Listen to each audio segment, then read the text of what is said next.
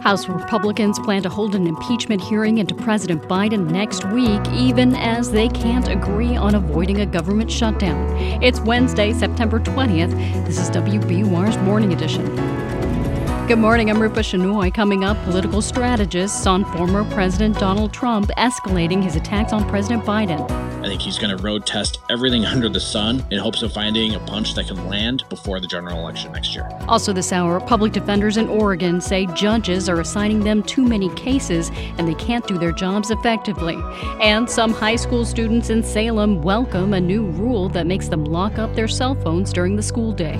I like that I have no choice but to pay attention in class. In cool, like all these kids that I would never think I would speak to in my life, I'm, I'm talking to now. In sports, Red Sox lose. Sunny in the 70s today. It's 7:01. Now the news. Live from NPR News in Washington, I'm Korva Coleman. The UN Security Council is meeting today on Ukraine, and President Volodymyr Zelensky says he plans to lay out some of his peace proposals. NPR's Michele Kelemen reports he's trying to get more countries that have been on the fence to side with him against Russia. President Zelensky has been making the rounds of the UN, meeting privately with some world leaders and publicly urging the General Assembly to help him push back against Russian aggression. Ukraine is doing everything to ensure that after Russian aggression, no one in the world will dare to attack any nation. Zelensky is trying to build up support for his ideas on how the war should end, with Ukraine's sovereignty intact. He says he's preparing a peace summit on that. Michele Kelemen, NPR News, the United Nations. President Biden will hold meetings on the sidelines of the UN General Assembly today. He'll meet with the leaders of Brazil and Israel. Attorney General Merrick Garland is set to appear on Capitol Hill today to testify before the House Judiciary Committee. Lawmakers are expected to grill him about several high profile Justice Department investigations. NPR's Ryan Lucas reports they include those into former President Donald Trump. Many lawmakers on the Republican led committee are eager to question Garland about the investigations that led to two indictments this summer against Trump one tied to the alleged mishandling of classified documents, the other to efforts to overturn the 2020 election. But Republicans are also expected to press Garland about another investigation, the one into President Biden's son, Hunter. Republicans accuse the DOJ of targeting Trump and going easy on Hunter Biden, even though the younger Biden was indicted last week on federal gun charges. In his testimony, Garland is expected to tell lawmakers that it isn't the Justice Department's job to take orders from the president or Congress about whom to investigate. It's the department's job to uphold the rule of law. Ryan Lucas, NPR News, Washington. The United Auto Workers remain on strike against three plants of the big three U.S. automakers. The union warns the strike could spread if the automakers don't make significant progress in negotiations by Friday. Federal authorities are charging a New York City daycare operator and a second person in connection with the overdose death of a one year old boy. The boy and three other children were exposed to fentanyl last Friday. A package of the opioid was discovered in the home based daycare center. U.S. Attorney Damian Williams claims the defendants poisoned the children. Because they were running a drug operation from a daycare center. A daycare center a place where children should be kept safe, not surrounded by a drug that could kill them in an instant. But the daycare owner maintains she did not know the fentanyl was there. Her lawyer says that she had rented a room in the daycare to her cousin, a man who may have been responsible. You're listening to NPR News. I'm Rupa Shenoy. This is WBUR in Boston. Governor Healey says the state's shelter system is reaching its capacity because of an influx of migrants. Healey says about half of the people in the system right now are new arrivals from other countries. She estimates that's about 11,000 people. Healey wants the Biden administration to help out since she blames Washington for failing to tackle immigration reform. So we, as a state, are now forced to bear the burden and the responsibility of this. And as I say, I am grateful to all in government and outside of government who have stepped up and who have answered the call. But I want to be really clear that this is not sustainable. Leaders on Beacon Hill are debating Healey's request for $250 million to fund the shelter services. Boston Public Schools is on track to avoid going into state receivership. Mayor Michelle Wu says the district has met 29 of the 31 mandates outlined by the state. Those initiatives include improvements to special education services, student transportation, and school safety.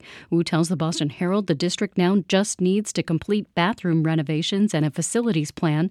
Those are expected to be finished by the end of the year. State legislators are debating changes to parentage laws. Advocates call the current laws outdated and say they put burdens on LGBTQ plus families and people who have children through assisted reproduction. WBUR's Kyrie Thompson explains. The Massachusetts Parentage Act would give people more ways to establish parental rights, regardless of their gender or the circumstances of a child's birth. State Senator Julian Cyr is a co sponsor of the bill, which the state legislature has debated going back to 2019. He says the time is right to send it to Governor Maura Healey's desk. I'm bullish about our chances here. Uh, this is long overdue, and I think this is something I hope we can get over the finish line and really make sure that Massachusetts is living up to the promise of what this Commonwealth has been about for so long. Massachusetts would be the last New England state to update its parentage laws. For 90.9 WBUR, I'm Kyrie Thompson. Witnesses say the man who died at Gillette Stadium over the weekend collapsed after being punched in the head. The Norfolk District Attorney says the 53 year old New Hampshire man died from injuries he sustained during Sunday night's game between the Patriots and Miami Dolphins. Witnesses claim the man got into a fight with a Dolphins fan. Investigators expect to receive autopsy results later this week. So far, no arrests have been made. It's 706. We're funded by you, our listeners, and by Endless Energy, offering home assessments for energy efficient air conditioning and heating. Learn about rebates exclusive to Massachusetts residents at goendlessenergy.com. And Babson College. Explore Babson College graduate programs at their virtual open house on October 4th and 5th. Register at babson.edu slash grad open house. The Red Sox bullpen couldn't hold a lead last night in Texas. The team lost to the Rangers 6 to 4. The Sox and Rangers will play the rubber match of their series this afternoon. Sunny today and in the mid 70s. Clear overnight. Temperatures will be in the 50s. Sunny again tomorrow and in the lower 70s. Right now it's 58 degrees in Boston. Thanks for starting your day with WBUR. WBUR supporters include Heather Sturt Haga and Paul G. Haga supporting African Wildlife Foundation, working to ensure the future of Africa's wildlife and wildlands. Learn more at awf.org. It's Morning Edition from NPR News. I'm Leila Fadel in Washington, D.C. And I'm A. Martinez in Culver City, California. Next week, House Republicans will hold their first impeachment hearing for President Biden. They're trying to make a case that he profited from the business dealings of his son, Hunter Biden. This impeachment inquiry is very different in substance and process from others in the past. NPR senior White House correspondent Tamara Keith has been looking into these differences. Uh, Tamara, all right, lo, let's start with the substance here. How does the evidence House Republicans have now compare with past impeachment cases? In past impeachments, there was a lot more evidence at this stage. So far, House Republicans haven't been able to back up most of their claims against Biden. So let us go back in time to President Nixon. At that point, um, by the time the House voted to launch his impeachment inquiry, there was so much evidence. The vote was overwhelming and bipartisan, and he did ultimately resign. With former President Bill Clinton, there was independent counsel Ken Starr's report and lots of physical and other evidence that the president had lied under oath about his relationship with a White House intern. Uh, with former President Trump's first impeachment, there was the transcript of his call with Ukrainian President Zelensky trying to pressure him to investigate a political rival. Joe Biden. Uh, and also, funding for Ukraine had been held up. Uh, and finally, with Trump's second impeachment, he was accused of inciting an insurrection on January 6th at a rally that was carried live on TV. But House Republicans have been investigating Hunter Biden since they took power in January. So, do they have something that makes this rise to the level of impeachment? Well, they have a dense cloud of accusations, some of which have been undermined by the evidence and depositions that they've already gathered in their investigations.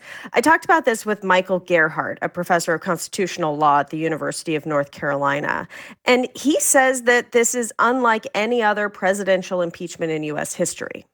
But in this situation, we don't have any credible evidence. And instead, this process seems to be uh, what is sometimes called a fishing expedition. House Speaker Kevin McCarthy has said that the whole point of the inquiry is to find evidence of impeachable behavior, which is to say they haven't found it yet. Um, and another difference here there are Republicans in swing districts that have expressed real concern about the lack of evidence. So if they were to get to the point of putting up articles of impeachment, there's no guarantee based on what people are saying now that they would pass. Yeah, the thing is though, with Nixon, Clinton, or Trump, they were being investigated for things they did while they were president. Uh, but with Biden, this all happened what a long time ago. Yeah, they're talking about a time nearly a decade ago when Hunter Biden was doing foreign consulting work and the elder Biden was vice president. Um, Keith Whittington, an impeachment expert at Princeton, says that does make this case unique. I think it's a much harder challenge to convince members of Congress that it's appropriate and useful to impeach an officer based on prior conduct that occurred prior to their holding office. So that's another way that this is unlike other past presidential impeachments. All right, what's President Biden saying about this? So far, he's been dismissive and said he's focused on doing his job for the American people. The White House has called this investigation a stunt meant to damage the president. And they point out the first hearing comes just two days before a potential government shutdown. All right, you can find more of Tamara Keith's reporting on NPR.org. Tamara, thanks. You're welcome. The head of the United Nations has issued a warning to the world. Secretary General Antonio Guterres told the General Assembly yesterday, quote, "We are inching ever closer to a great fracture." Our world is becoming unhinged. Geopolitical tensions are rising. Global challenges are mounting. And we seem incapable of coming together to respond. The UN has been a symbol of global unity since it was formed in the wake of World War II. But there are signs that its influence may be waning. Joining us now is Colum Lynch. He's a senior global reporter for Devex and has been covering the UN for years. Good morning, Colum. Thanks for being here. Uh, hi, Leila. Thanks for having me. I want to start with who was in attendance. You've got this gathering of world leaders at the General Assembly, but only one leader of the five permanent member nations of the UN Security Council showed up this year, and that's President Biden. Why all the no shows? So, um, for different reasons, uh, President uh, Putin doesn't come often. He is the subject of an arrest warrant by the International Criminal Court. Mm-hmm. So, you know, he might not be crazy about the idea of coming into the United States. Um, President Xi doesn't come often, um, only if he has a big sort of, you know, message that he wants to send. Um, the more striking absences of the, the French and the British, uh, who do come quite frequently, and um, the timing is a little strange because the Europeans and the Americans are very much trying to kind of rally international support for their position on Ukraine. Mm-hmm. And this is a good opportunity to do it. And the Russians and the Chinese aren't there. And so, um, you know, their absence is felt. Um, I think the French President uh, Macron.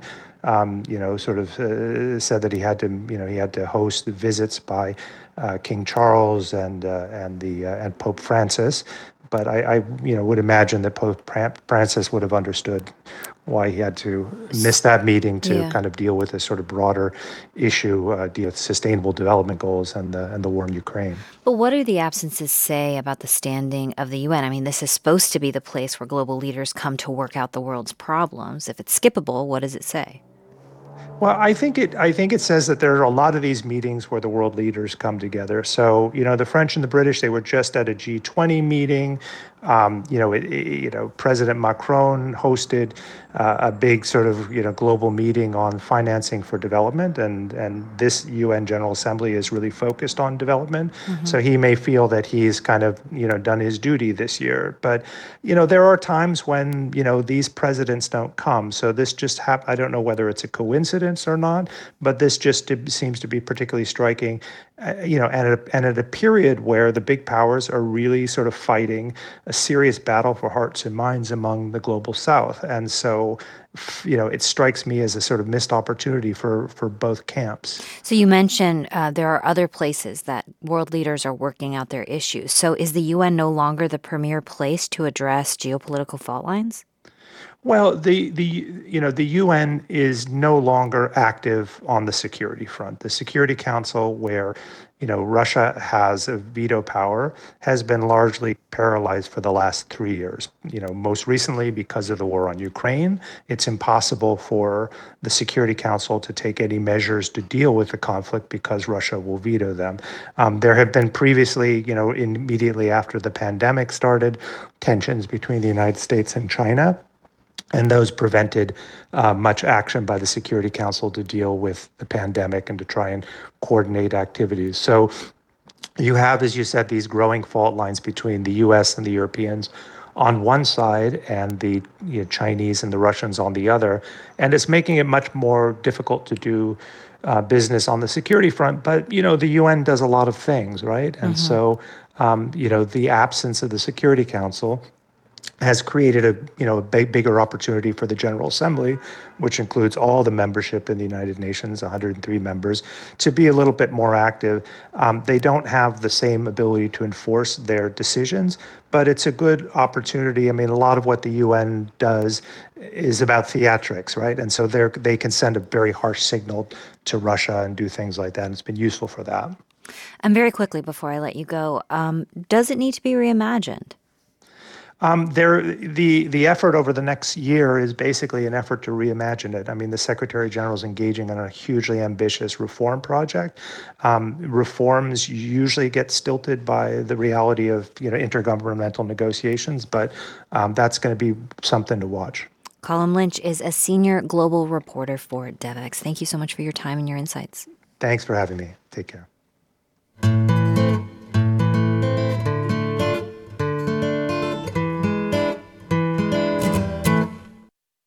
Los Angeles Angels star Shohei Ohtani is a once in a century talent in baseball. With a fastball that reaches 100 miles per hour and the power to hit home runs out of the park, Ohtani is building a legacy as Major League Baseball's greatest two way player. Yeah, the only other player to even come close to what he's done as a hitter and pitcher in Major League Baseball history was New York Yankees legend Babe Ruth. But in a game against the Cincinnati Reds last month, Ohtani was pulled out abruptly, much to the dismay of the Angels TV play by play announcers from Bally Sports. I think that might be it for Shohei. You can hear the crowd murmur, and Shohei will come out of the game. We've seen this way too many times this year. A routine pitch in the second inning tore a ligament in his elbow, and after elbow surgery this Tuesday, his season was officially over. Angels general manager Perry Minasian spoke about why they'll miss Ohtani's presence as they finish out the season. He's somebody that loves playing every and just doesn't take it for granted. Wants to be out there every day and wants to be with his teammates and wants to perform for the fans and and uh, for the organization. And I have a lot of respect for that. Before signing with the Los Angeles Angels in 2018, Ohtani started playing professionally in Japan right out of high school. Shohei Ohtani never had more than two straight losses in a season MLB or Japan. He's Ohtani reassured his fans on Instagram that his procedure went well and said, quote, It was very unfortunate that I couldn't finish out the year on the field, but I will be rooting on the boys until the end. While elbow surgery ends this season for Ohtani, he'll be able to hit by opening day in March next year. However, he won't be pitching again until 2025. Now, Ohtani will be a free agent after this season, so who knows whether he'll return to the Angels when he recovers. Now, despite his injuries, though, Ohtani is primed to get paid. His current Angels teammate, Mike Trout, has the largest contract in MLB history at just over 426 million, and the early chatter is that it might take a half a billion dollar deal to get Ohtani to sign his name on a dotted line.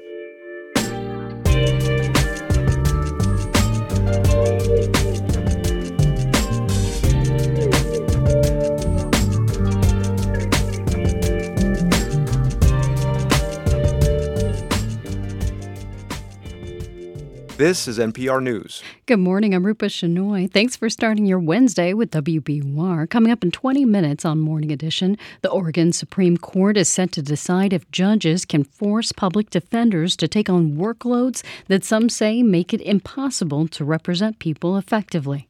It's 719. WBUR supporters include AE Events, design and production of corporate and nonprofit events, weddings, and conferences. Website at aeevents.com authentic, artful, accomplished. Mass TLC's Board Ready Bootcamp now accepting applications. Learn the skills and build the network needed for your board journey. MassTLC.org. And UMass Chan Medical School, advancing medicine, nursing, and science together. More on their culture of collaboration at umassmed.edu/together. As genetic studies go global, scientists have found a gene variant that raises the risk of Parkinson's disease in people of African ancestry. Our basis of knowledge for genetics in Parkinson's disease was limited to Northern European populations. So we decided to seek ways to globalize genetics. I'm Mary Louise Kelly. That story on All Things Considered from NPR News. Listen today starting at 4 on 90.9 WBUR. A high near 74 today under sunny skies. It stays mostly clear tonight as it falls to a low around 55. Tomorrow, sunny with a high near 72. Right now, it's 58 degrees in Boston.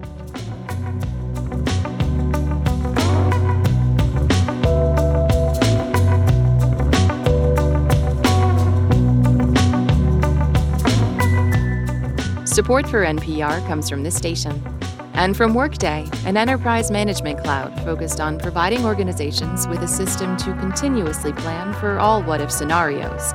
Workday, the finance, HR, and planning system for a changing world.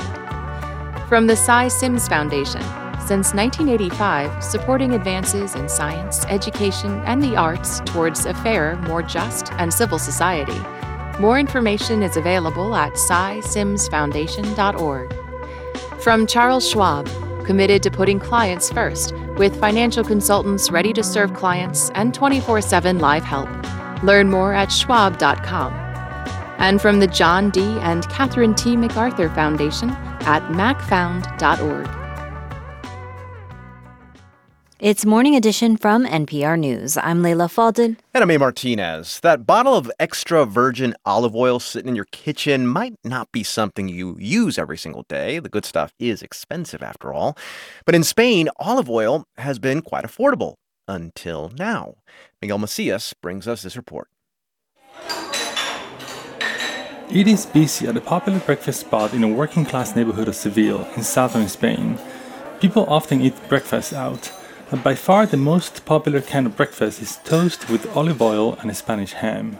Spain is the world's largest producer of olive oil, and most of it comes from the south, Andalusia.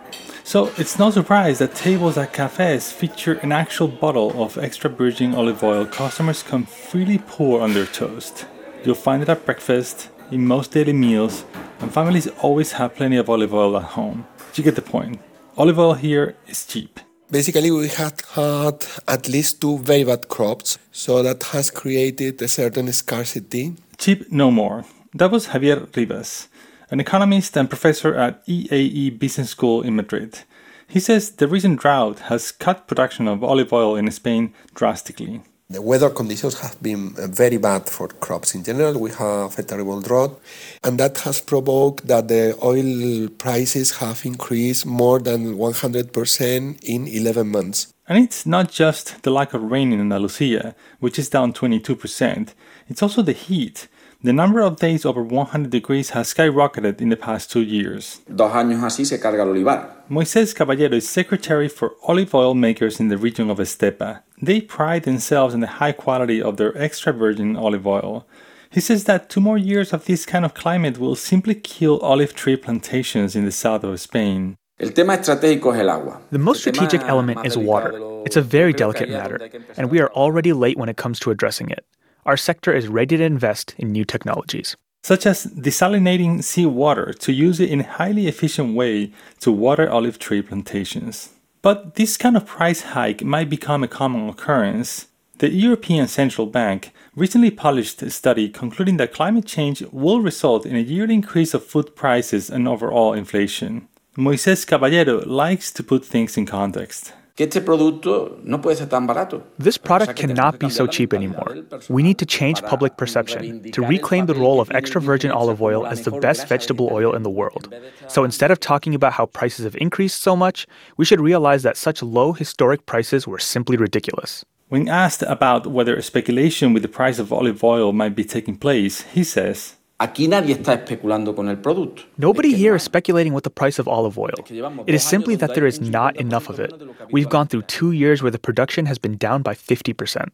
And that drastic drop in production volume is not only affecting the local market, exports to the US are down by 25% due to the high prices and the competition of cheaper olive oil coming from other countries, such as Tunisia, Turkey, and Morocco.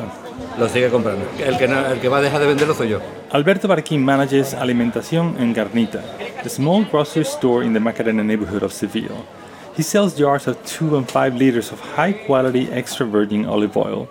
But he might stop selling it altogether. He's tired of the weekly price increases. Pides el aceite el lunes y ha subido. You order olive oil on a Monday and the price has increased. The following Monday it goes up again 40 cents, 50 cents, a whole euro. It goes up every week. Outside of Alimentación en Carnita, a small square crowded with tables and neighbors having breakfast. And for now, despite the prices, it doesn't seem like locals are giving up on their toast with extra virgin olive oil. For NPR News, I'm Miguel Macias in Seville.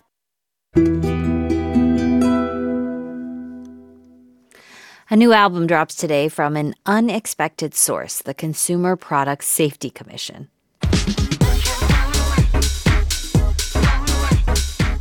The federal agency usually issues recalls and public service announcements. Now it's trying a new strategy for warning young people about safety hazards. NPR's Rachel Treisman reports. How many times in your life have you been reminded to wear a helmet while biking? But has that message ever sounded like this? When you're in the streets, take caution. Protect your neck and your noggin. That's Protect Ya Noggin, the lead track off the agency's new album. It's called We're Safety Now, Haven't We? Volume 1. Joseph Galbo is a social media specialist at the CPSC. I think for us, it speaks to the forever nature of talking about safety, the responsibility that we all have to make safe choices in our lives, while CPSC tries to make sure that companies are making safe choices with their products. The album cover art features a bunch of photoshopped animals interacting with some familiar objects. We have Potato the dog, who's standing on top of the ATV. We have Handsome Ron, the bird who's flying on the smoke alarm. And that's Quinn the safety fox wearing the bicycle helmet. These are the memes that deliver the CPSC's messaging all over social media. Their album is also aimed at young people. The agency started by looking at data, specifically injuries that are most common in people ages 13 to 24. Things like ATV and bike accidents, unattended cooking, and distracted texting topped the list wearing a helmet when you ride an ATV or making sure you change your smoke alarm batteries. They're definitely important things that, if you remember to do, could save your life. Recording artists created six songs, each with a different warning and musical genre. The artists are staying anonymous to keep focus on the message. There's a K pop number about firework safety, a reggaeton song about smoke alarms.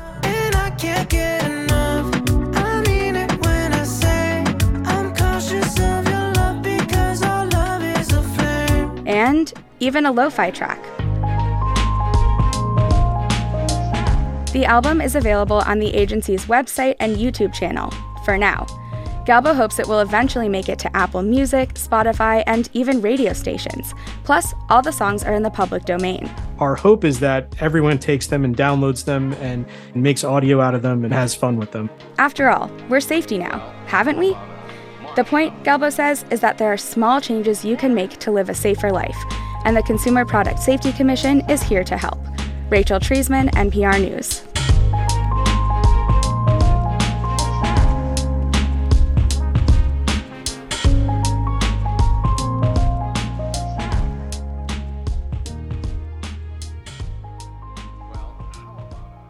This is NPR News. Today's top stories are next. Then coming up at 7:40 on Morning Edition, how high school students in Salem are coping without having their phones during the school day. It's 7:29. Use the WBUR app to keep listening live wherever you go today. It lets you pause and rewind live radio. Find it in your app store today. WBUR supporters include Vermont Tourism, trip ideas and planning tools available at vermontvacation.com. Vermont a little bit like a dream, very much open. And MathWorks, creators of MATLAB and Simulink, supporting the Franklin Park and Stone Zoos and their efforts to protect and preserve the natural world for future generations.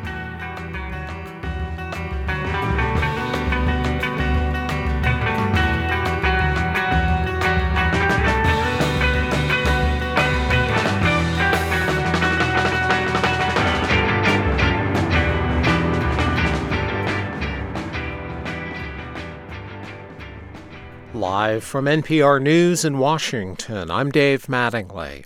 The leaders of Israel and Brazil will be meeting with President Biden today in New York. That's where Biden addressed the UN General Assembly yesterday. UN Secretary General Antonio Guterres is convening a special climate summit today. Linda Fasulo has more. Guterres says he'd like to see large greenhouse gas emitters make special efforts to zero out emissions, phase out fossil fuels, and provide aid to developing countries to do so. The UN meeting is meant to showcase nations which are implementing policies to keep global warming to within 1.5 degrees Celsius. Interest rates in the U.S. are expected to remain unchanged when Federal Reserve Chair Jerome Powell and his fellow policymakers wrap up their latest meeting today. Here's NPR's Scott Horsley. Inflation has come down a lot uh, since last summer when it topped out at just over 9%, but it's still north of 2%, which is the Fed's target. So the question Powell and his colleagues are wrestling with is Are interest rates high enough now that inflation will continue to come down on its own? Or do they need to push rates even higher and possibly raise the risk of recession? For the moment, uh, the Fed is expected to take a breather and leave rates where they are. That's NPR's Scott Horsley reporting. This is NPR News from Washington. This is WBUR in Boston. I'm Rupa Shenoy. The average age of the state's public housing stock is 57 years old. Many of these units have been neglected for years because of a lack of funding. A WBUR and ProPublica investigation shows a backlog of maintenance is preventing those on the wait list for low income housing from living in these units. WBUR Christine Willmsen reports. Residents of the Chelmsford Public Housing Development have long complained about sewage backups in bathtubs and sinks. Housing Director David Hedison says the state knew sewer lines were a problem. By the time the state sent money to fix the pipes, they were already disintegrated. It took us almost 10 years to get funding just for one of the buildings to have the sewer line replaced. He says some apartments are uninhabitable. I wouldn't want some of my family members to live in some of the public housing units across the state. They're falling apart. In August, Governor Maura Healey signed a budget of $107 million for public housing operations, millions less than housing agencies say they need. For 90.9 WBUR, I'm Christine Willmsen. Northeastern University will join a new federal network aimed at predicting future pandemics. Researchers plan to use data to make predictions. The goal of those predictions will be to help lawmakers keep people safe in a pandemic or disease surge. Northeastern will get more than $17 million in federal funding over the next five years. A woman accused in a racist attack on a Melrose City councilor will serve six months probation. Prosecutors say Joan DiDamaso verbally attacked councilor Maya Jamaluddin at a gas station in December. They say she also shoved the councilor's husband. The Boston Globe reports DiDamaso will also need to take an anti Islamophobia course as part of her sentence. Jamaluddin is the first Muslim person to serve on the Melrose City Council. It's 733. We're funded by you, our listeners, and by Boston University Student Employment, connecting you to smart, reliable students for part-time work. Free job listings at bu.edu/seo. The Red Sox lost to the Rangers 6 to 4 last night in Arlington, Texas. The teams will wrap up their series this afternoon.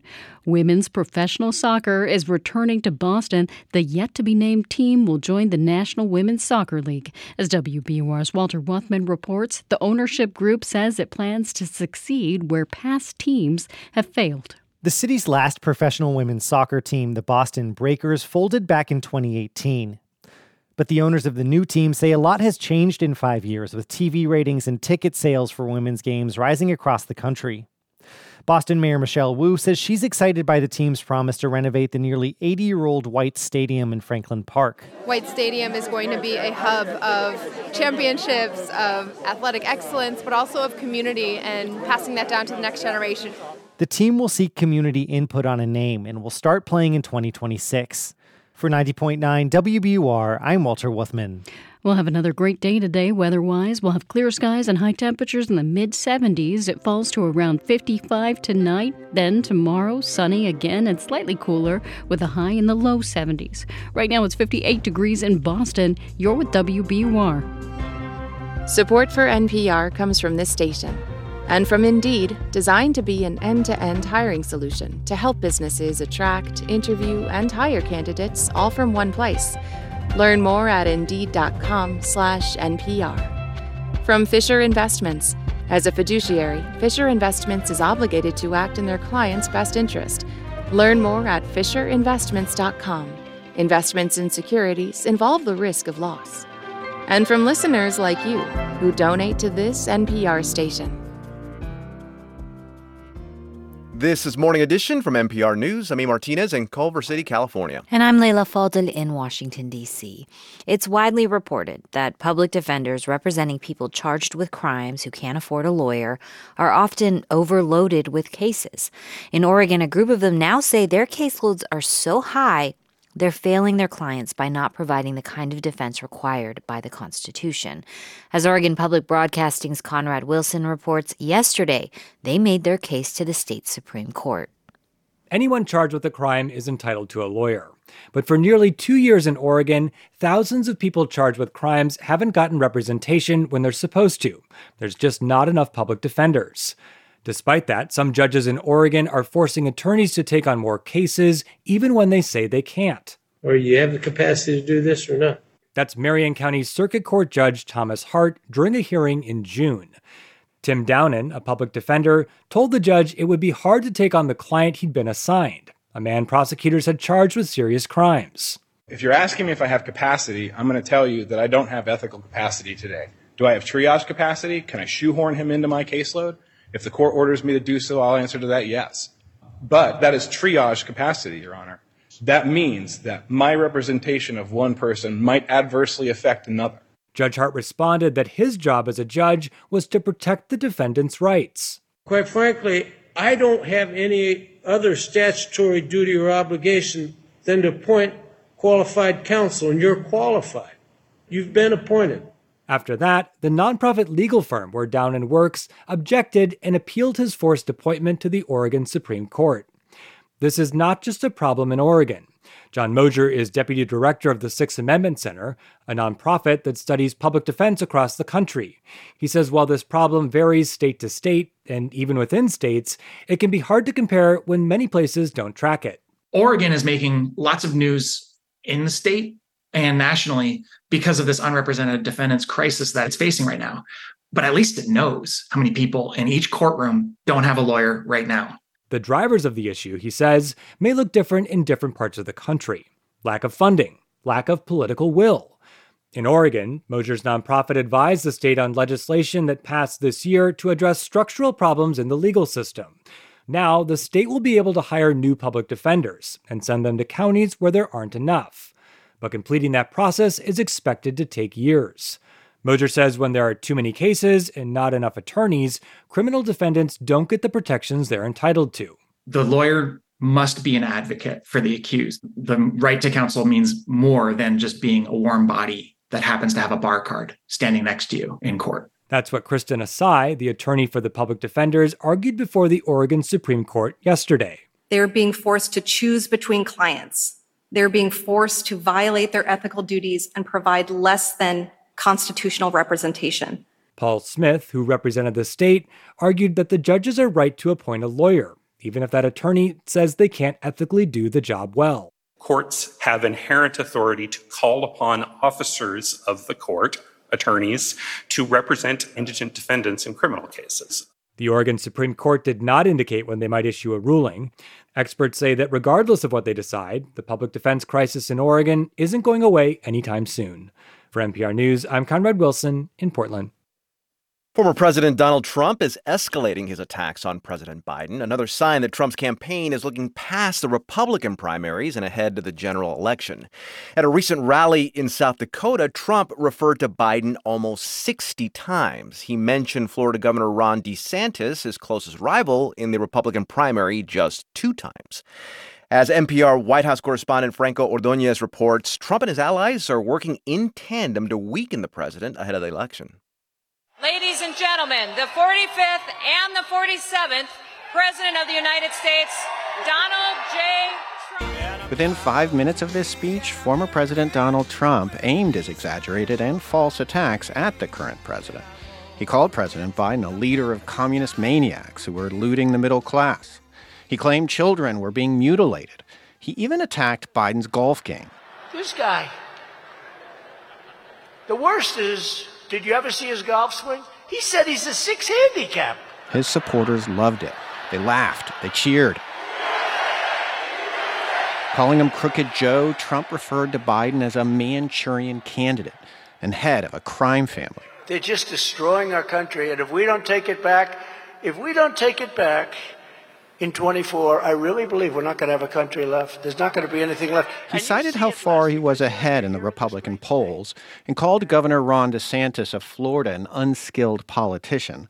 But that was about all he said about his Republican rivals. Donald Trump is up over his Republican opponents by anywhere from 40 to 50 points. He doesn't need to talk about any of them. Hogan Gidley is a former White House spokesman who still speaks regularly with Trump. He says his old boss has his eye on the main prize. The focus is and should be on Joe Biden. That's the person Republicans want to unseat. That's the person Donald Trump should continue to attack. And that's what he's doing. According to AdImpact, a firm that tracks ad spending, Trump and his super PAC have shifted the focus of his attack ads to Biden after spending millions in ads against DeSantis this spring. Republican strategist Alex Conant says the increasingly vicious attacks are a way to attract headlines and also workshop material to see what resonates. Donald Trump lost in 2020 in part because he never found a good attack line against Joe Biden. I think he's going to road test everything under the sun in hopes of finding a punch that can land before the general election next year. Trump has been indicted in four different criminal cases, but he got some help from surrogates in the House of Representatives who shifted attention away from those cases by launching an impeachment inquiry of Biden over his son's business dealings. The White House says Republicans have no evidence to back up their claims and insists Biden did nothing wrong. I don't care what anybody tells you. Anytime you're in a White House and you're facing impeachment, that's a potentially dangerous environment for the incumbent president to be in, regardless of how legitimate or illegitimate it is. Doug Sosnick knows this all too well. He was an advisor to former President Bill Clinton, who was impeached in 1998.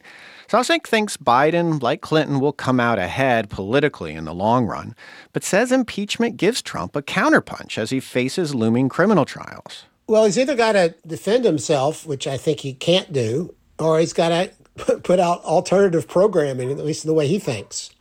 So, putting out this red meat retrospective look on America for his base is very effective. That's a message that will help him in the short term, but Sosnick believes it will ultimately cost him in the general election. Franco Ordonez, NPR News.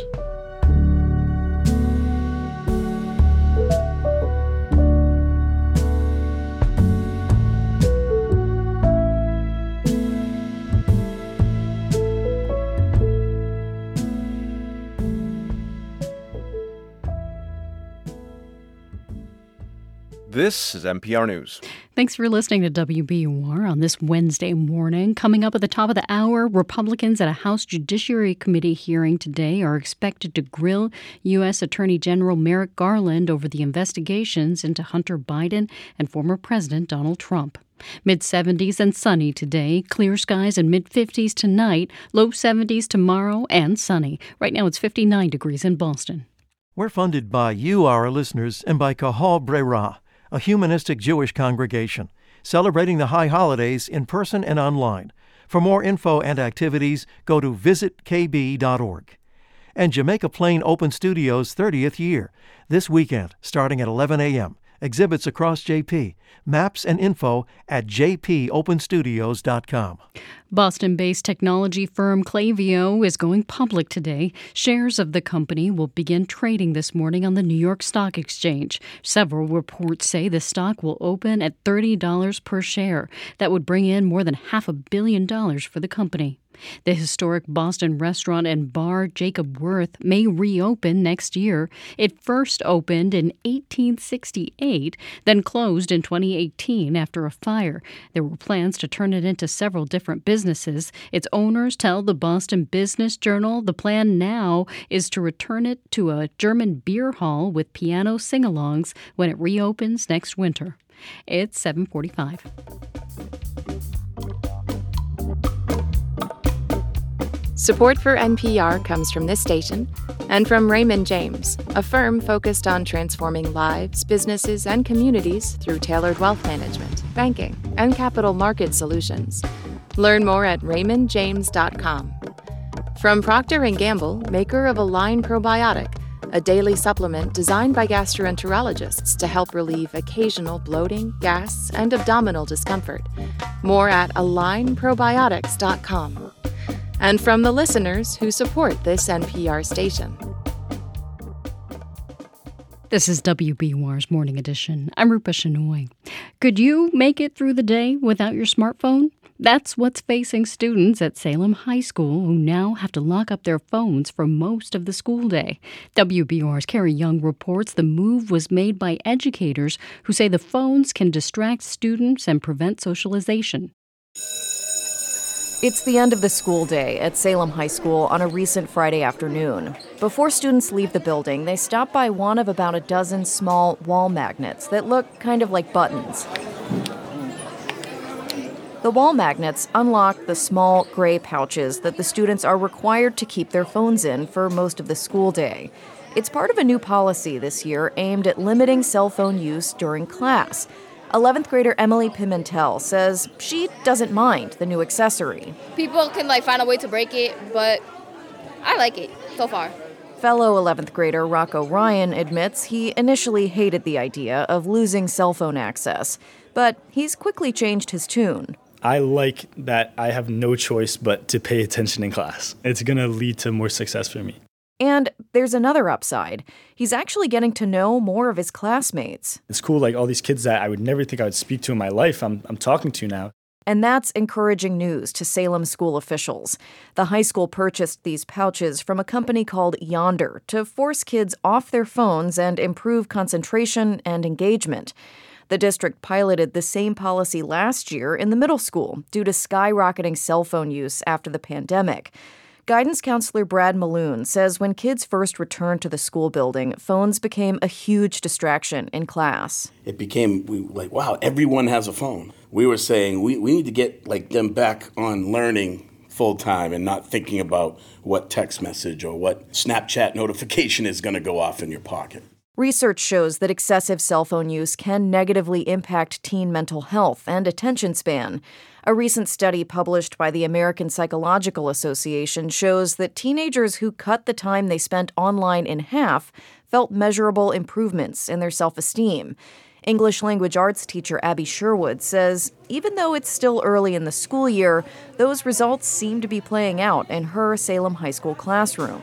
I think that overall students are less distracted because that other narrative of their online life or what's going on it just it just isn't there you know and so they just seem a lot more focused Salem is part of a small but growing number of schools in Massachusetts that are turning to these lockable pouches or some other method of storing away phones.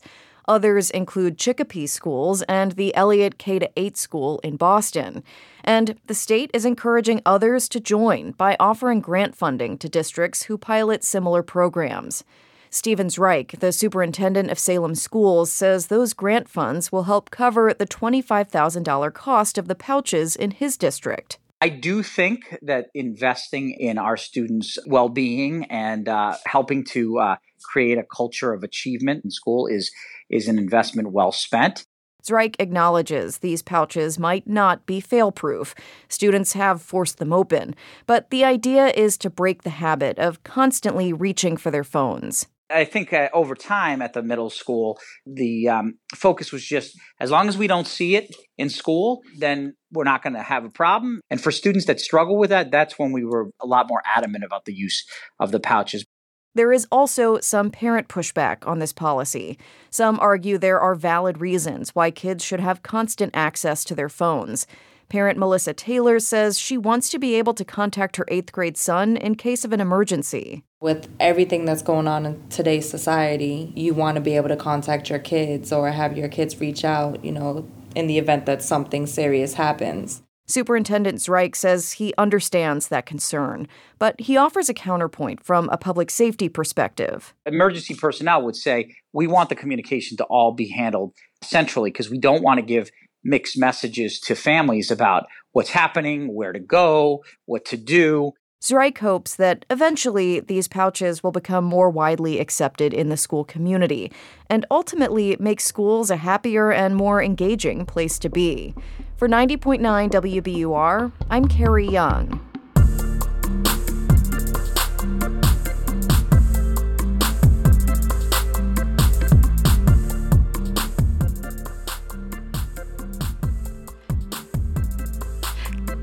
Here on W, coming up here on WBUR, malaria may be making a comeback in Bangladesh, where experts had hoped it was on a steady decline.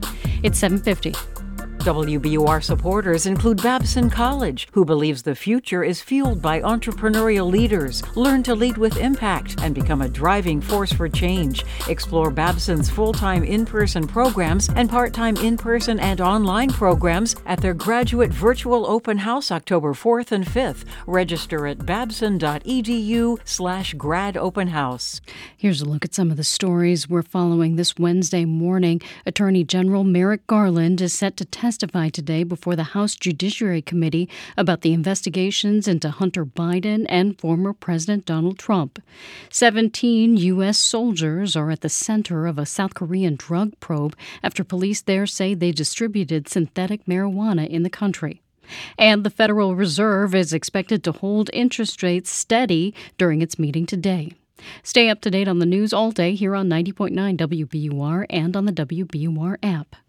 We're funded by you, our listeners, and by Bass Berry and Sims Healthcare Law Practice, advising academic medical centers and healthcare providers on complex legal matters nationwide. More at bassberry.com.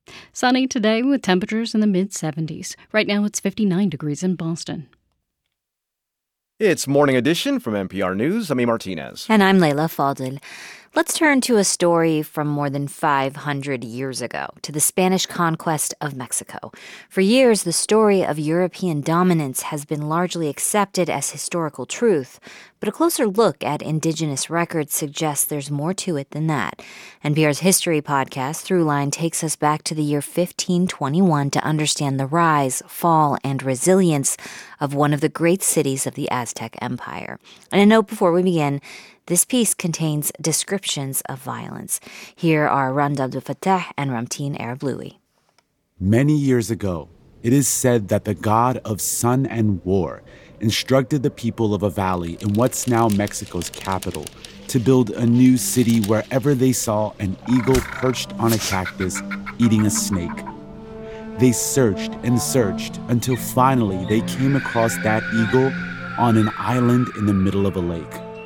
And it was there they built the floating city, Tenochtitlan.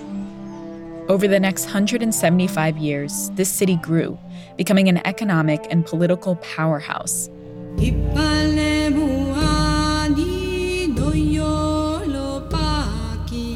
So, in the year 1500, Tenochtitlan is one of the largest cities in the world. It has probably about 150,000 people. At this point, London might have like 60,000. Rome has maybe 25,000. But then, in the year 1521, it fell. For centuries, the story went that a tiny band of Spanish soldiers was able to vanquish the mighty Aztec Empire because they were inherently superior. What happened in the 16th century was the birth of the great illusion that Europeans were more sophisticated, more cultured, more civilized than other peoples of the world. My name's Barbara Mundy. I'm an art historian and I'm a professor at Tulane University. Mundy's also studied Nahuatl, one of the indigenous languages of central Mexico, and her work draws on Nahuatl writing and art to fact check the conquistadors' story. I wrote a book called The Death of Aztec Tenochtitlan The Life of Mexico City. And the, the title's a little bit deceptive because, in fact, what I'm arguing in the book is that Aztec Tenochtitlan never died. To understand what she means, we need to go back to before the Spanish even arrived in the great city, to 1519, when Hernan Cortes arrives in what Spain calls the New World. basically he's he's in Cuba to really try to make a name and a living for himself. So he sets his sights on this new empire to the west that everyone is whispering about the Great Aztec, or Mexica as they call themselves, Empire. And Cortez is one of the early explorers who, you know, musters some men and ships and makes it over to to the mainland. Cortez and his men become allies with the rival Tlaxcala people. This is important because by the time they finally made it to Tenochtitlan, Mundy estimates there are around 20 indigenous soldiers marching alongside every Spaniard. So it's really a indigenous majority army composed mainly of Tlaxcalans and their allies. Not just a tiny band of Spaniards at all. The Aztec emperor Moctezuma initially welcomes the newcomers as guests, but Cortez has other intentions. I knew of no middle course to take with them in order to rid ourselves of so many dangers and hardships without utterly destroying both them and their city, which was the most beautiful object in the world. Tenochtitlan crumbles, Cortez and his fellow soldiers are victorious, and a new, better world is born. At least, that's been the official narrative. And of course, like all official narratives, it papers over a lot of, you know, uncomfortable truths. Such as the fact that the two sides actually lived for a time in an uneasy truce until Cortez's men unexpectedly struck. And now we really understand that this was equivalent, my mind at least, to a terrorist attack. The Spanish accounts of this, they, they speak almost nothing of it. But we have Nahuatl accounts of this. And when you read that Nahuatl, if you want a kind of gut wrenching experience of what it was like, that Nahuatl reveals how people were, you know, limbs were severed, how, how the innocents were, were literally massacred. After the massacre, the Mexica people kicked out the Spanish and their indigenous allies, but they left behind disease. Smallpox decimated the city. By the time Cortes returned, the empire was weak. In the end, Tenochtitlan held out for 93 days. On August 13, 1521, Cortes declared victory. I had conquered Mexico and all of the other lands which I held subject and had placed beneath your majesty's command. That's normally where the story ends. Tenochtitlan becomes a Spanish city, but Mundy says that's actually not where it ends at all. It's really, really hard to kill a city. And with that frame, I started to think more and look at different records, particularly indigenous records about the city of Tenochtitlan right after its fall. And what's clear is that Cortez decides that he's going to rebuild the capital right there in Tenochtitlan. And he can't do this alone. And so he has to depend on the indigenous infrastructure to do that. And he has to make alliances with indigenous elites to rebuild that city. And I think a lot about those people. Mundy says that Mexica elites would more or less rebuild and lead Tenochtitlan for at least a decade after 1521. And in fact, what we think of as a Spanish city after the conquest of the early 16th century was actually very much an indigenous or Mexica city.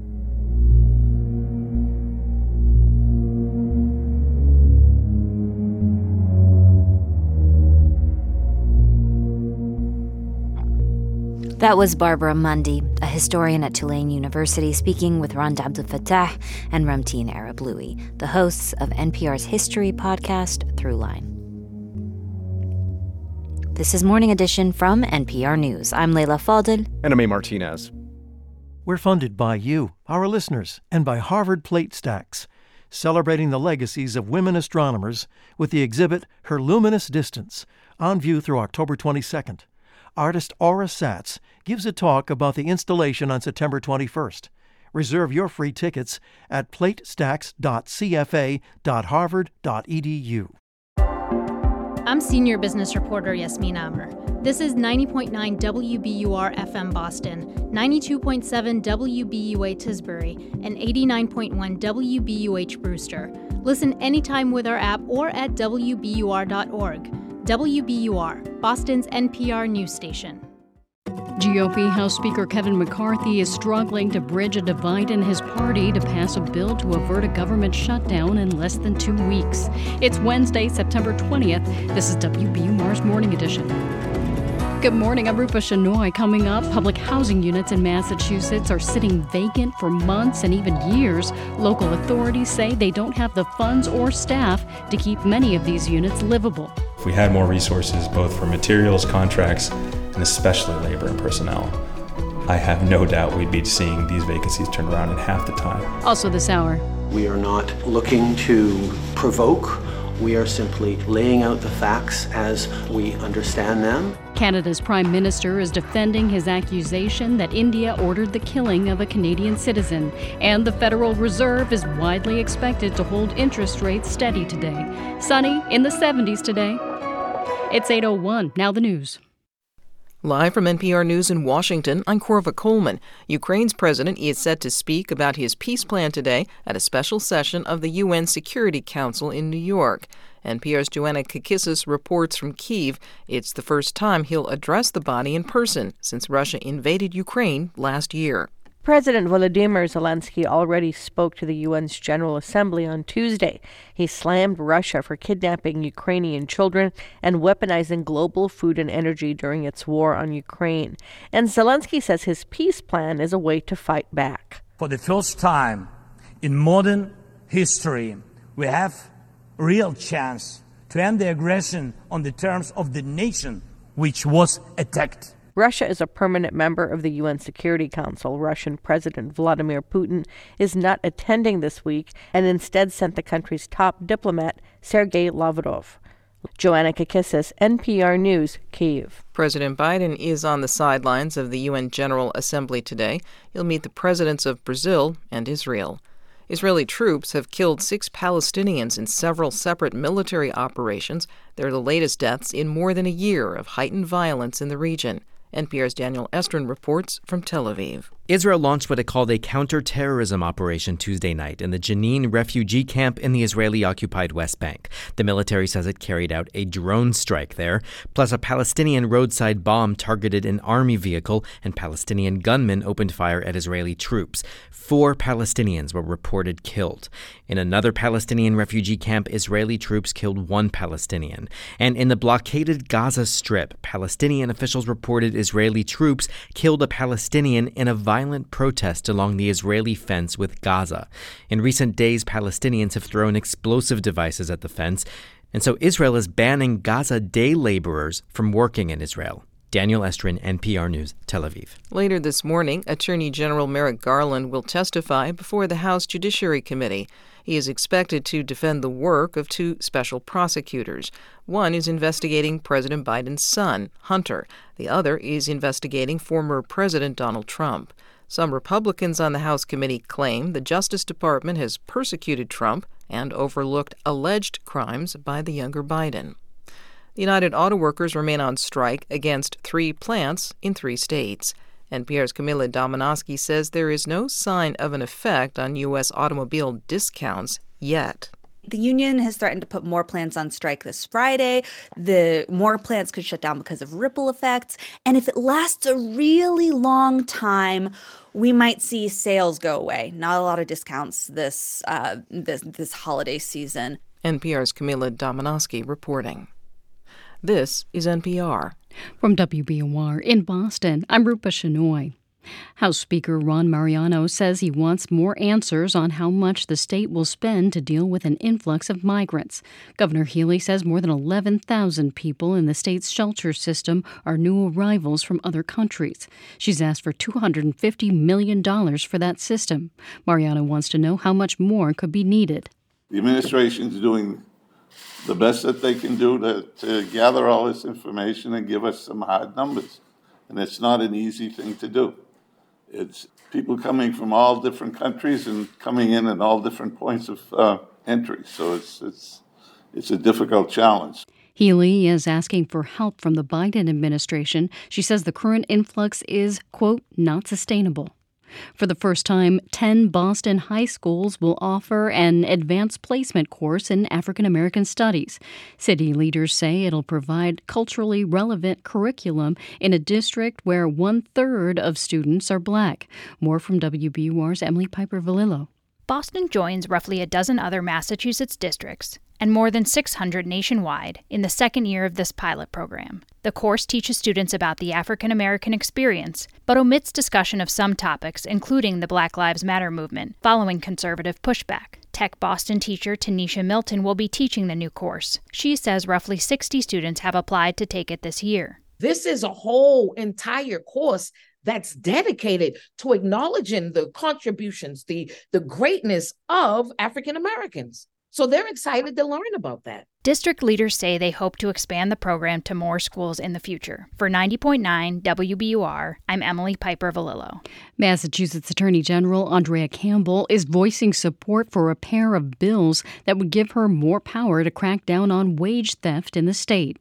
Data show Massachusetts workers miss out on an estimated $1 billion in stolen wages each year. The proposal would allow the AG's office to investigate complaints of wage theft. They would also give Campbell the ability to take civil action against employers who steal from their staff.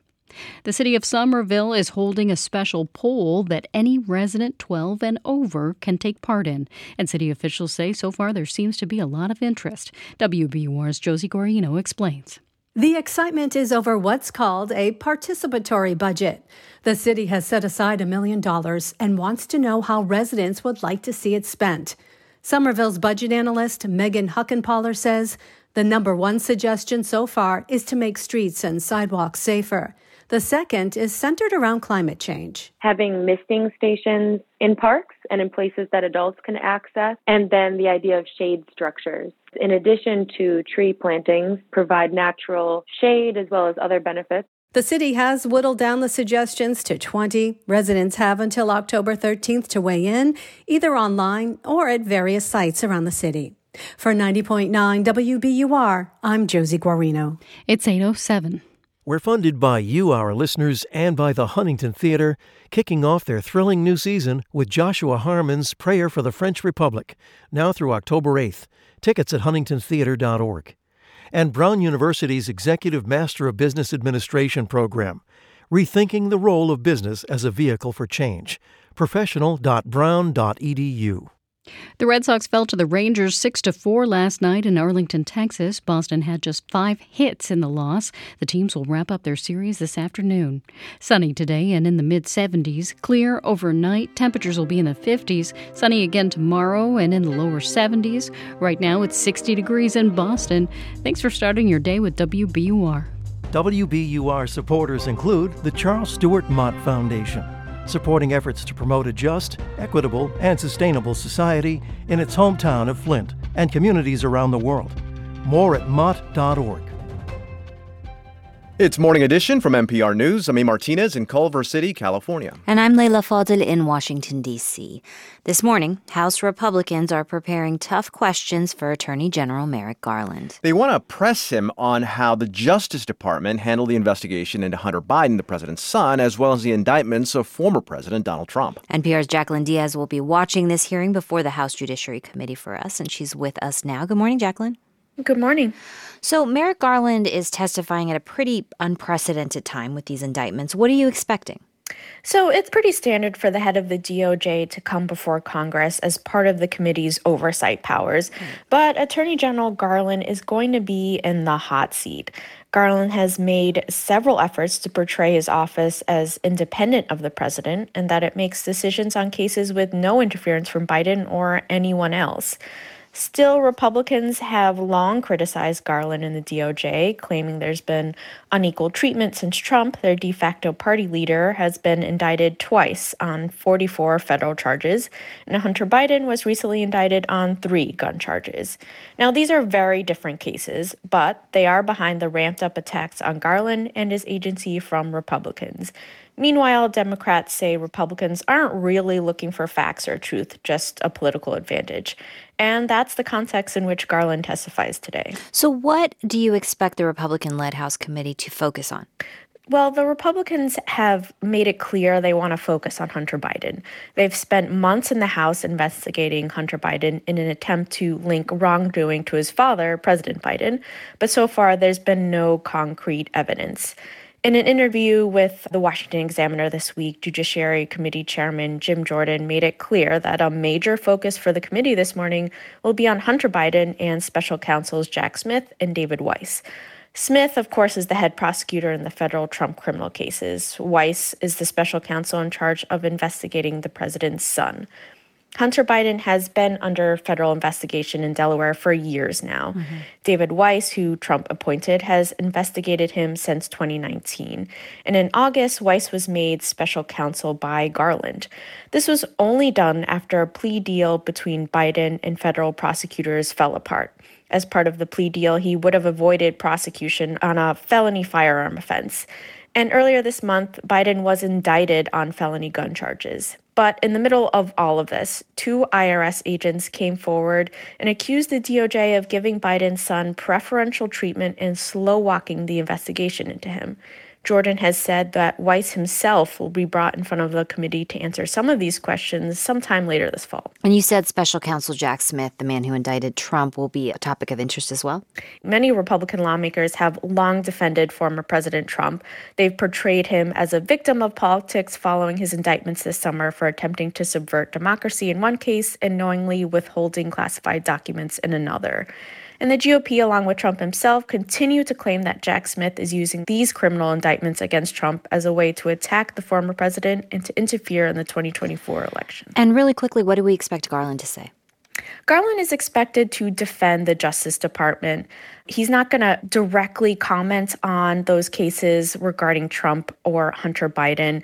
The agency makes a habit of not commenting on open investigations, but he will defend the work of his agency amid all of this public scrutiny and warn against attacks against public servants like Weiss and Smith. NPR's Jaclyn Diaz, thanks. Thank you. As world leaders meet in New York, two nations whose relations have been strained for a while find themselves in a very public diplomatic face off. Canada's Prime Minister Justin Trudeau has accused the Indian government of ordering the assassination last June of a Canadian citizen, the Sikh separatist leader Hardeep Singh Nijjar, on Canadian soil. Nijjar, who emigrated from India, has lived two decades in British Columbia. India condemns the allegation, calling it absurd. New Delhi accuses Ottawa of harboring Sikh separatists, describing them as terrorists and extremists.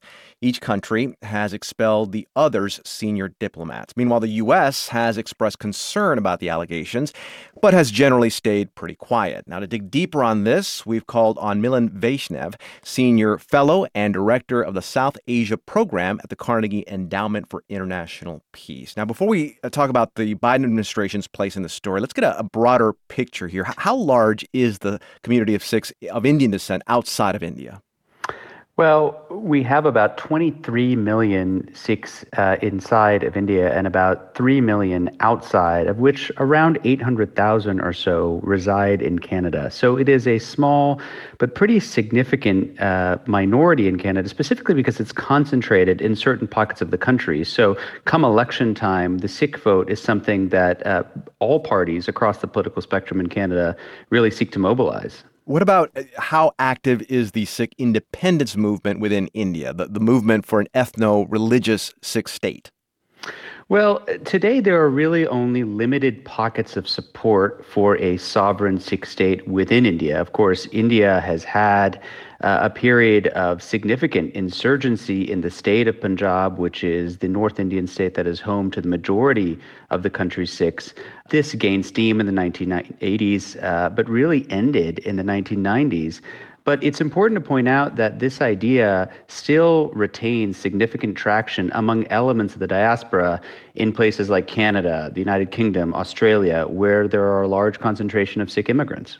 And what's the tone of the Modi government's relationship with India's Sikhs? Well, you know, I would say that it's a mixed bag. Uh, there have been uh, there's been a real uptick in uh, in in tensions between the community. It, you may recall that a few years ago there were very large farmers' protests that uh, really emerged from the northern states of Haryana and Punjab, again where there is a very large Sikh population. Uh, in an effort to put down those protests, uh, many affiliated with uh, Prime Minister Modi's party and his government uh, used pretty harsh language describing the Sikhs as anti nationals, as anti India, as anti Hindu.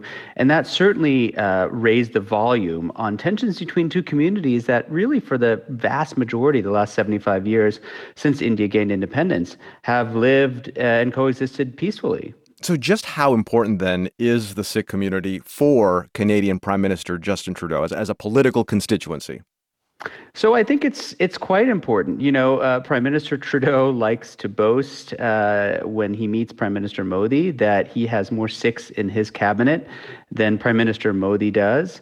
Uh, there are many quite uh, vocal uh, Sikh community organizations, uh, religious groups, gurdwaras or Sikh temples that are active not just in politics but also in you know the civic life. And so this is something that is going to be an animated political issue in Canada, undoubtedly, but it's also really soured tensions between these two governments. You mentioned how the Biden administration has stayed pretty much quiet on this. Uh, what, what have you gleaned from their particular position on this, and why do you think it's been so silent?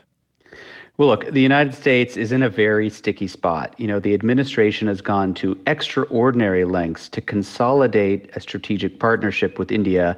They view India as a vital democratic counterbalance to a rising China you know, now the White House finds itself needing to walk a fine line between demonstrating solidarity with a major NATO ally, which is Canada, while not alienating one of its most valuable strategic partners, India. So the U.S. has cautious, cautiously acknowledged Canada's concerns, but refrained from any direct criticism of India. Milan Vaishnav directs the South Asia program at the Carnegie Endowment for International Peace. Thanks. Thanks so much for having me. The latest round of Latin Grammy Award nominees were announced yesterday. As NPR's Anastasia Tsioulcas notes, a songwriter, not a performer, leads this year's pack of potential winners. A hit making Mexican American songwriter and producer, Edgar Barrera, earned 13 nominations in all, including two in the Song of the Year category. One was for the song Un Por Ciento by Grupo Frontera and Bad Bunny. Solo cuando veo las fotos y los videos que tengo de ti. The three musicians who trail Barrera in nominations are all singers from Colombia Camilo, Karol G, and Shakira.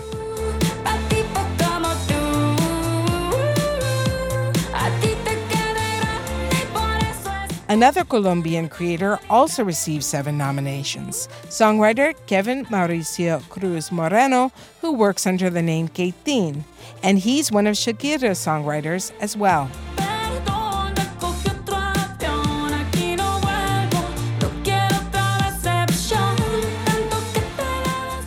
As in the general Grammy Awards, the Latin Grammys now sport a sprawling minimum of 10 nominees in each of the so called Big Four categories Record of the Year, which is given for the recorded performance of a song, Album of the Year, Song of the Year, which is a songwriting honor, and Best New Artist. For the first time in its nearly quarter decade history, the Latin Grammy Awards ceremony is taking place outside the U.S., but it won't be in Latin America either.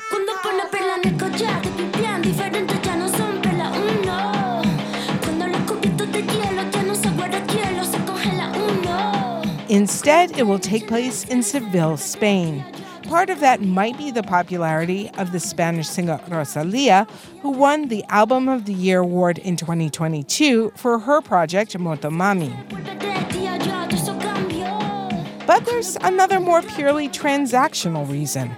The government of the Andalusia province, which includes Seville, gave the Latin Recording Academy $19 million to produce the Latin Grammys there.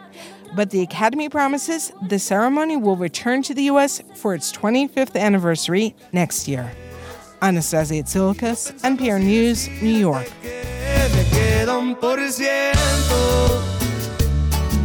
Y lo usaré solo para decirte lo mucho que lo siento.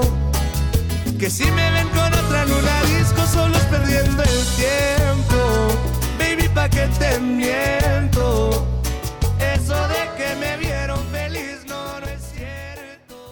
This is NPR News. Good morning. I'm Rupa Shenoy. You're starting your Wednesday with WBUR. Coming up in 20 minutes on Morning Edition, how the ongoing strike by the United Auto Workers at the three big, big automakers may impact car prices and availability.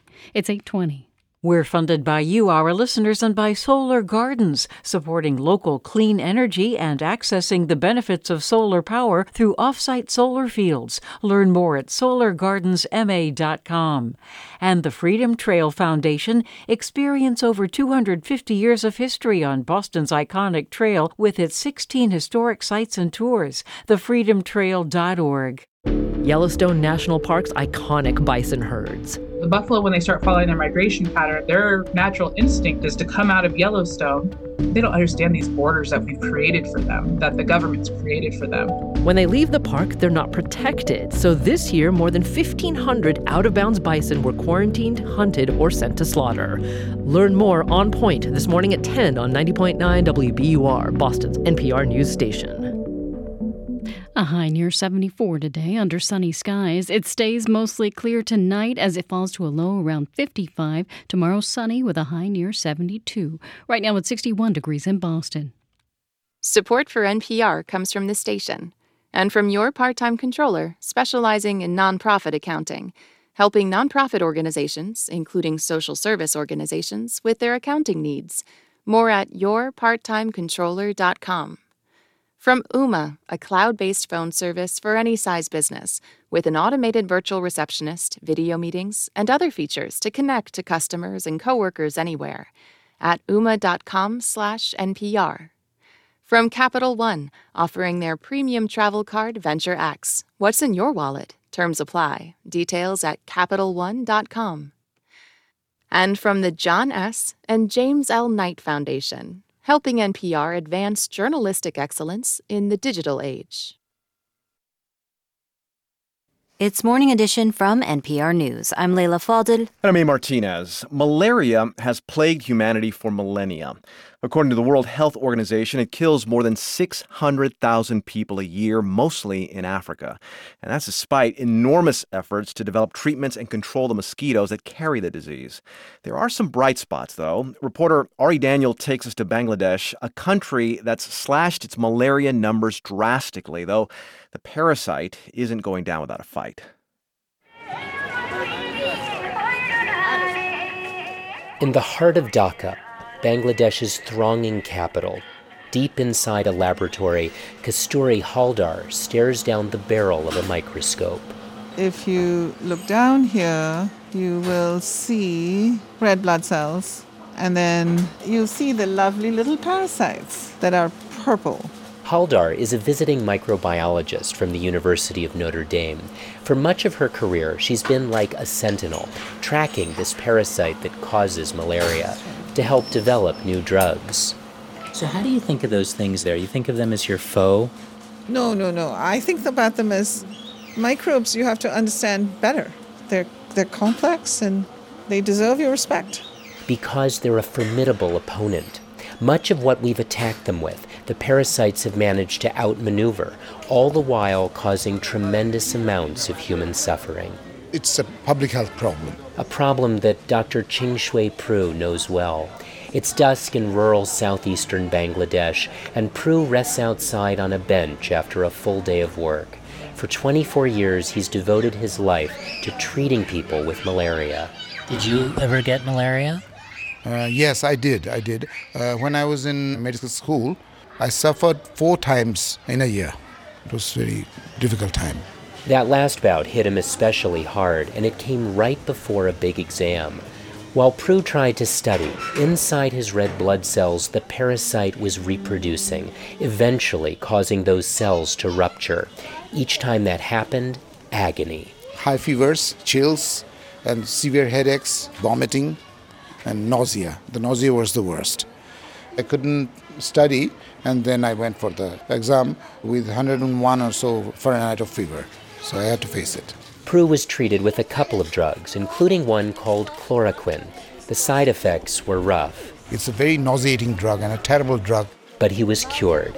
For decades, chloroquine was one of the most valuable malarial treatments worldwide. But then, in Africa and Asia, something happened. The parasite stopped responding. It had developed resistance to chloroquine. Once malaria parasite is resistant to drug, people start dying because it's a lethal disease. The fatalities surged into the millions, hitting sub Saharan Africa especially hard. So doctors turned to another drug called artemisinin. It had taken decades to puzzle out how to make it and how to do so affordably. Once the drug became available, health officials in Bangladesh were so hopeful they enlisted thousands of community health workers to go door to door to make sure people with malaria were being treated with artemisinin. On a Friday morning, one of these workers, Bubul Akhtar, walks along an unpaved country road wrapped in a crimson shawl. She approaches a household. 30 year old Ashaguddin lives here with his family. A month earlier, after working a construction job along the border with Myanmar, Guddin spiked a fever and felt terrible. So he sought out Akhtar, his local health worker. Sure enough, he was malaria positive, so she gave him artemisinin. That night I called him how he's feeling and uh, he took his uh, drug properly or not.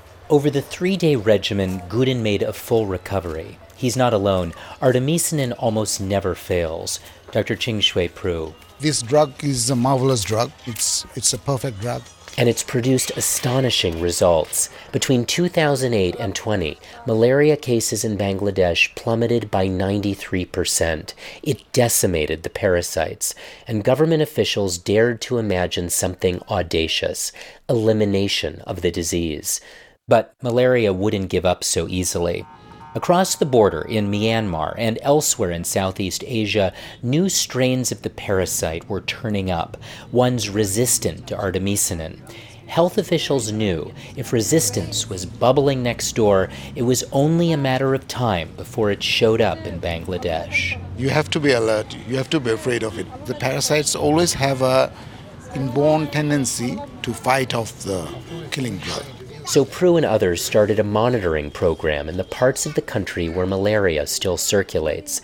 They draw blood from people who have the disease but aren't responding well to artemisinin treatment, and then they put the samples on a bus headed for the capital. They come overnight in a cooler. On the bus? On the bus. They're then brought here to this lab at the International Center for Diarrheal Disease Research, Bangladesh. And in one of those samples, Kasturi Haldar says they found it. Ah. She points to the glass slide under the microscope. If you look down here, you will see. Oh, yeah. Yeah. Yeah, wow. Yeah. So, but what I'm seeing is malaria in the red blood cells. Yeah, yeah. And this strain we found to be resistant. Evidence that a resistant strain of malaria was in Bangladesh.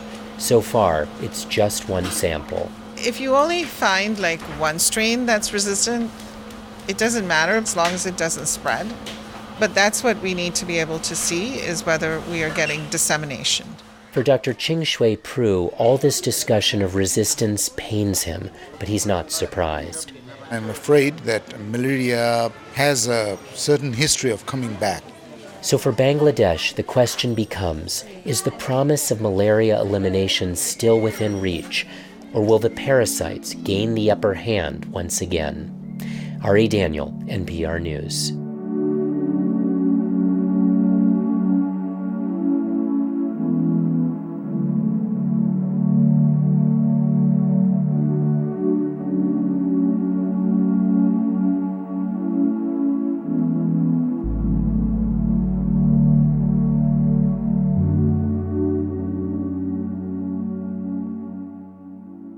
This is NPR News. Today's top stories are next and coming up in about 15 minutes on Morning Edition. A WBUR and ProPublica investigation reveals the biggest reasons why many public housing units in Massachusetts are sitting vacant for months and even years. It's 829. We're funded by you, our listeners, and by Cambridge Science Festival. Find something fascinating this September 25th through October 1st. From wearable tech runway shows to hands on robotics, from industry leading health experts to the family friendly science carnival. Visit CambridgeScienceFestival.org to find out more.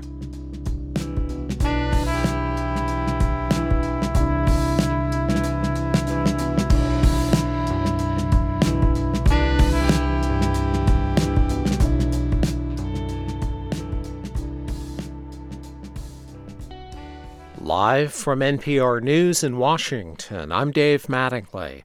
Attorney General Merrick Garland is scheduled to testify today before the House Judiciary Committee.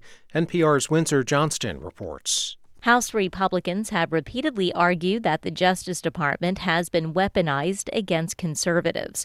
Today, Merrick Garland will face one of his harshest critics, Judiciary Committee Chairman Jim Jordan, who's floated the idea of impeaching him.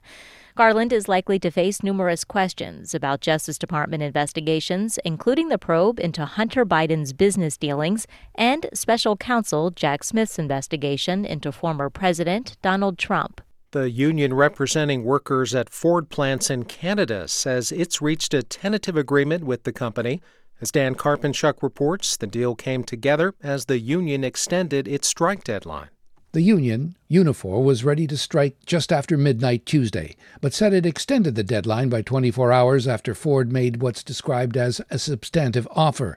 In a statement, Unifor would only say that the deal reached for its 5,600 Ford workers addressed the core issue of wages, pensions, and job security as the industry transitions to electric vehicles. Ford's tentative deal in Canada comes as the United Auto Workers continue their targeted strike against Detroit's big three automakers. This is NPR News from Washington. From WBUR in Boston, I'm Rupa Shenoy. More school districts in Massachusetts are cracking down on student cell phone use. They're using lockable cases that physically bar students from accessing their phones during the school day. Some school officials say they noticed a rise in cell phone dependence after the pandemic.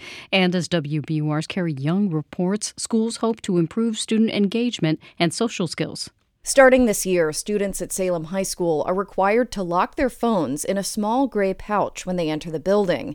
English teacher Abby Sherwood says after just a couple weeks, she's already seeing a difference in her class. And I think that overall students are less distracted because that other narrative of you know their online life or what's going on it just it, it isn't there so they just seem a lot more focused some students are upset about losing cell phone access, but many teens say the new policy is helping them make more social connections. There are lingering concerns among parents, including how they'd reach their kids if there was a school emergency. For 90.9 WBUR, I'm Carrie Jung. Crews working on the red line of the T say a train came dangerously close to them as they were on the tracks Monday. A new report obtained by the Boston Globe reveals a train driver blew past the workers going 25 miles per hour despite being signaled to stop. This is at least the 10th time a train has gotten close to hitting workers this year. Just last week, the Federal Transit Administration told the MBTA it needs to take immediate action to avoid employee injuries and deaths. The National Oceanic and Atmospheric Administration is getting $82 million to help recovery efforts for endangered North Atlantic right whales. Scientists estimate there are fewer than 340 left in the wild. The money will be used to help prevent vessel strikes and to advance fishing technology to prevent entanglements. Both are leading causes for right whale deaths. It's 833. We're funded by you, our listeners, and by the John S. and James L. Knight Foundation, helping public radio advance journalistic excellence in the digital age. Informed communities, essential for healthy democracy. KnightFoundation.org. The Red Sox squandered an early lead last night in Texas. They lost the Rangers 6 to 4. The teams will play the rubber match of their series this afternoon. Longtime Dartmouth football coach Buddy Teevens has died. He grew up in Kingston and played football at Dartmouth himself. As a coach, coach, he helped reduce player injuries by getting rid of tackling in practices, a move which quickly spread to other colleges and the NFL. Buddy Teevens was 66. Another great day today, weather wise. We'll have clear skies and high temperatures in the mid 70s. It falls to around 55 tonight. Then tomorrow, sunny again and slightly cooler with a high in the low 70s. Right now, it's 62 degrees in Boston. You're with WBUR. Support for NPR comes from this station and from Dataiku, a platform for everyday AI dedicated to helping teams move beyond the lab to build generative AI applications at enterprise scale. D-A-T-A-I-K-U.com. And from Procter & Gamble, maker of Metamucil, a fiber supplement containing psyllium, a plant-based fiber for trapping and removing waste in the digestive system, designed to be taken every day. More at metamucil.com. This is NPR. It's Morning Edition from NPR News. I'm A. Martinez in Culver City, California. And I'm Leila Fadel in Washington, D.C. Auto workers and the big three Detroit automakers seem to be stuck at an impasse six days into a historic strike. No more tears! No more tears! No more tears! Ford, GM, and Chrysler parent company Stellantis are negotiating with the United Auto Workers Union, but there's no indication of an imminent deal. And now the UAW is threatening to expand its strike unless there's progress in the talks. So, what does this mean if you're thinking about buying a new car? NPR's Camila Domonoske joins us now to talk about this. Hi, good morning. Good morning, Leila. So, you talk to car shoppers all the time. Is this something people are worried about? It's on people's minds for sure. Uh, last week, I was reporting on these strikes, but I also swung by the Detroit Auto Show and spoke with some people who were there, you know, thinking about buying a new car soon. That includes Chris Deneau, and he summed up his view on the strikes like this Is it solvable? Absolutely. When will it be solved? I don't know. Am I too worried? Not really. On the other hand, there was also Samir Joshi. It's going to drive down the supply of cars. So again, the dealerships are going to, you know, gouge people for more money. They'll sell them over MSRP. Again. Again, yeah. Over MSRP, he means sell them over sticker price, like they were doing not too long ago. Uh-huh. Both those men, for the record, are pretty much right. Okay, but how are they both right? One's worried, one isn't. Yeah, well, let's start with the case for not worrying. And to be clear, I'm talking about as a car shopper here, Mhm. right? The strike has other economic impacts that we're not talking about right now. But it's just a numbers game, right? Inventories, that's the vehicles that have been built and are ready to be sold, they're at their highest level in two years.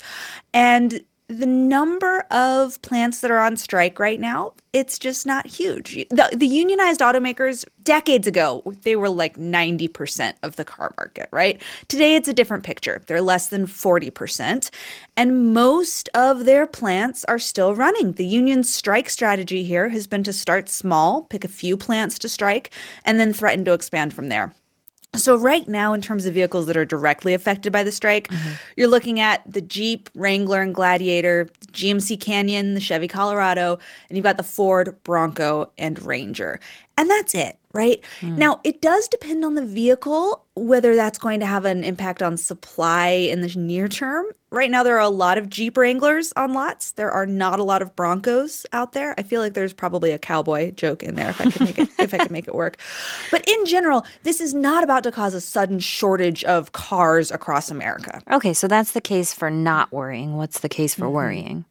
So it's about looking ahead, right? The union has threatened to put more plants on strike this Friday. More plants could shut down because of ripple effects. And if it lasts a really long time, we might see sales go away. Not a lot of discounts this holiday season.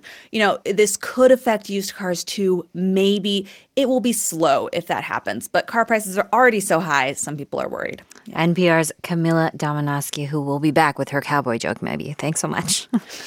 Thanks, Leila.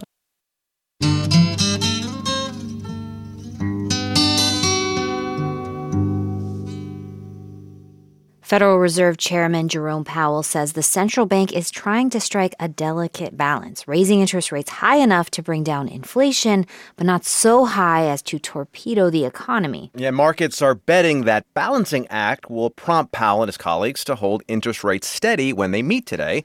But investors will be on the lookout for any signals about where interest rates might go in the future. NPR Scott Horsley joins us now to discuss this. Hi, Scott. Good morning, Leila. Good morning. So rates have already gone up a lot in the last year and a half, and inflation is down. Do Fed officials feel like their work is done? Not yet. Uh, inflation has come down a lot uh, since last summer when it topped out at just over 9%, but it's still north of 2%, which is the Fed's target. So the question Powell and his colleagues are wrestling with is Are interest rates high enough now that inflation will continue to come down on its own? Or do they need to push rates even higher and possibly raise the risk of recession? For the moment, uh, the Fed is expected to take a breather and leave rates where they are. But Michael Pearce, who's with Oxford Economics, thinks they'll pair that with a message that rates could go higher in November or December. It's a no brainer for the Fed to remain sounding hawkish this meeting. I mean, they want to keep that optionality of additional hikes if they need to. Of course, higher interest rates make it more expensive to borrow money for a house or a car or just to carry a balance on your credit card. Higher mortgage rates have been a drag on the housing market this year, but so far the overall economy has been handling higher borrowing costs pretty well. August inflation a little higher than expected. How does that affect the Fed's decision making? Yeah, the last cost of living report showed annual inflation in August was 3.7%. That's up from 3.2% in July. Most of the increase was the result of rising gas prices, and we've seen uh, those oil production cuts by Russia and Saudi Arabia push the price of crude oil up to more than $90 a barrel. Steven Ricchiuto, who's the chief U.S. economist at Mizuho Securities, says that's probably not going to sway the Fed on its own. But if higher transportation costs start to push up other prices, that could be a different story. I think they'll look past a political situation that's moving energy prices, but pass through would worry them and you've got to wait to see if you're going to get the pass through. Last month, for example, we did see airfares go up as a result of rising jet fuel prices. Most of the other inflation forces the Fed's been watching, though, things like rent and service prices, are generally moving in the right direction, even if they are taking longer to come down than most people would like. So, does that mean we're going to be living with higher interest rates for a while? Possibly. Um, okay. Back in June, a lot of Fed policymakers thought they'd be able to start cutting interest rates next year. Uh, on average, they were predicting that rates would drop maybe by a full percentage point in 2024. We will get an updated round of Fed forecast today, and Michael Pearce thinks that may show policymakers in more of a holding pattern. It feels like there's a higher bar for raising rates, but also a higher bar for cutting rates as well. It just feels like the committee's setting themselves up for a prolonged pause and just waiting to see where the next few months of data will take us. You know, Powell said last month that the Fed is navigating by stars under cloudy skies. And you can now add some additional fog to that picture. Uh, we've got the UAW strike, uh, the looming threat of a government shutdown, the resumption of student loan payments. So there's a lot of uncertainty, and you can expect the Fed to proceed with caution. NPR Scott Horsley. Thanks, Scott. You're welcome.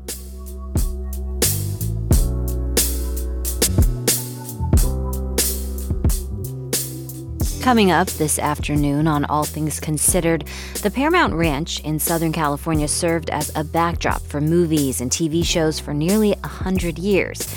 It was badly damaged by fires in 2018, and now climate change is demanding difficult decisions about what to preserve as the site is rebuilt. To hear the story, listen to NPR on your phone, your smart speaker, or on the radio.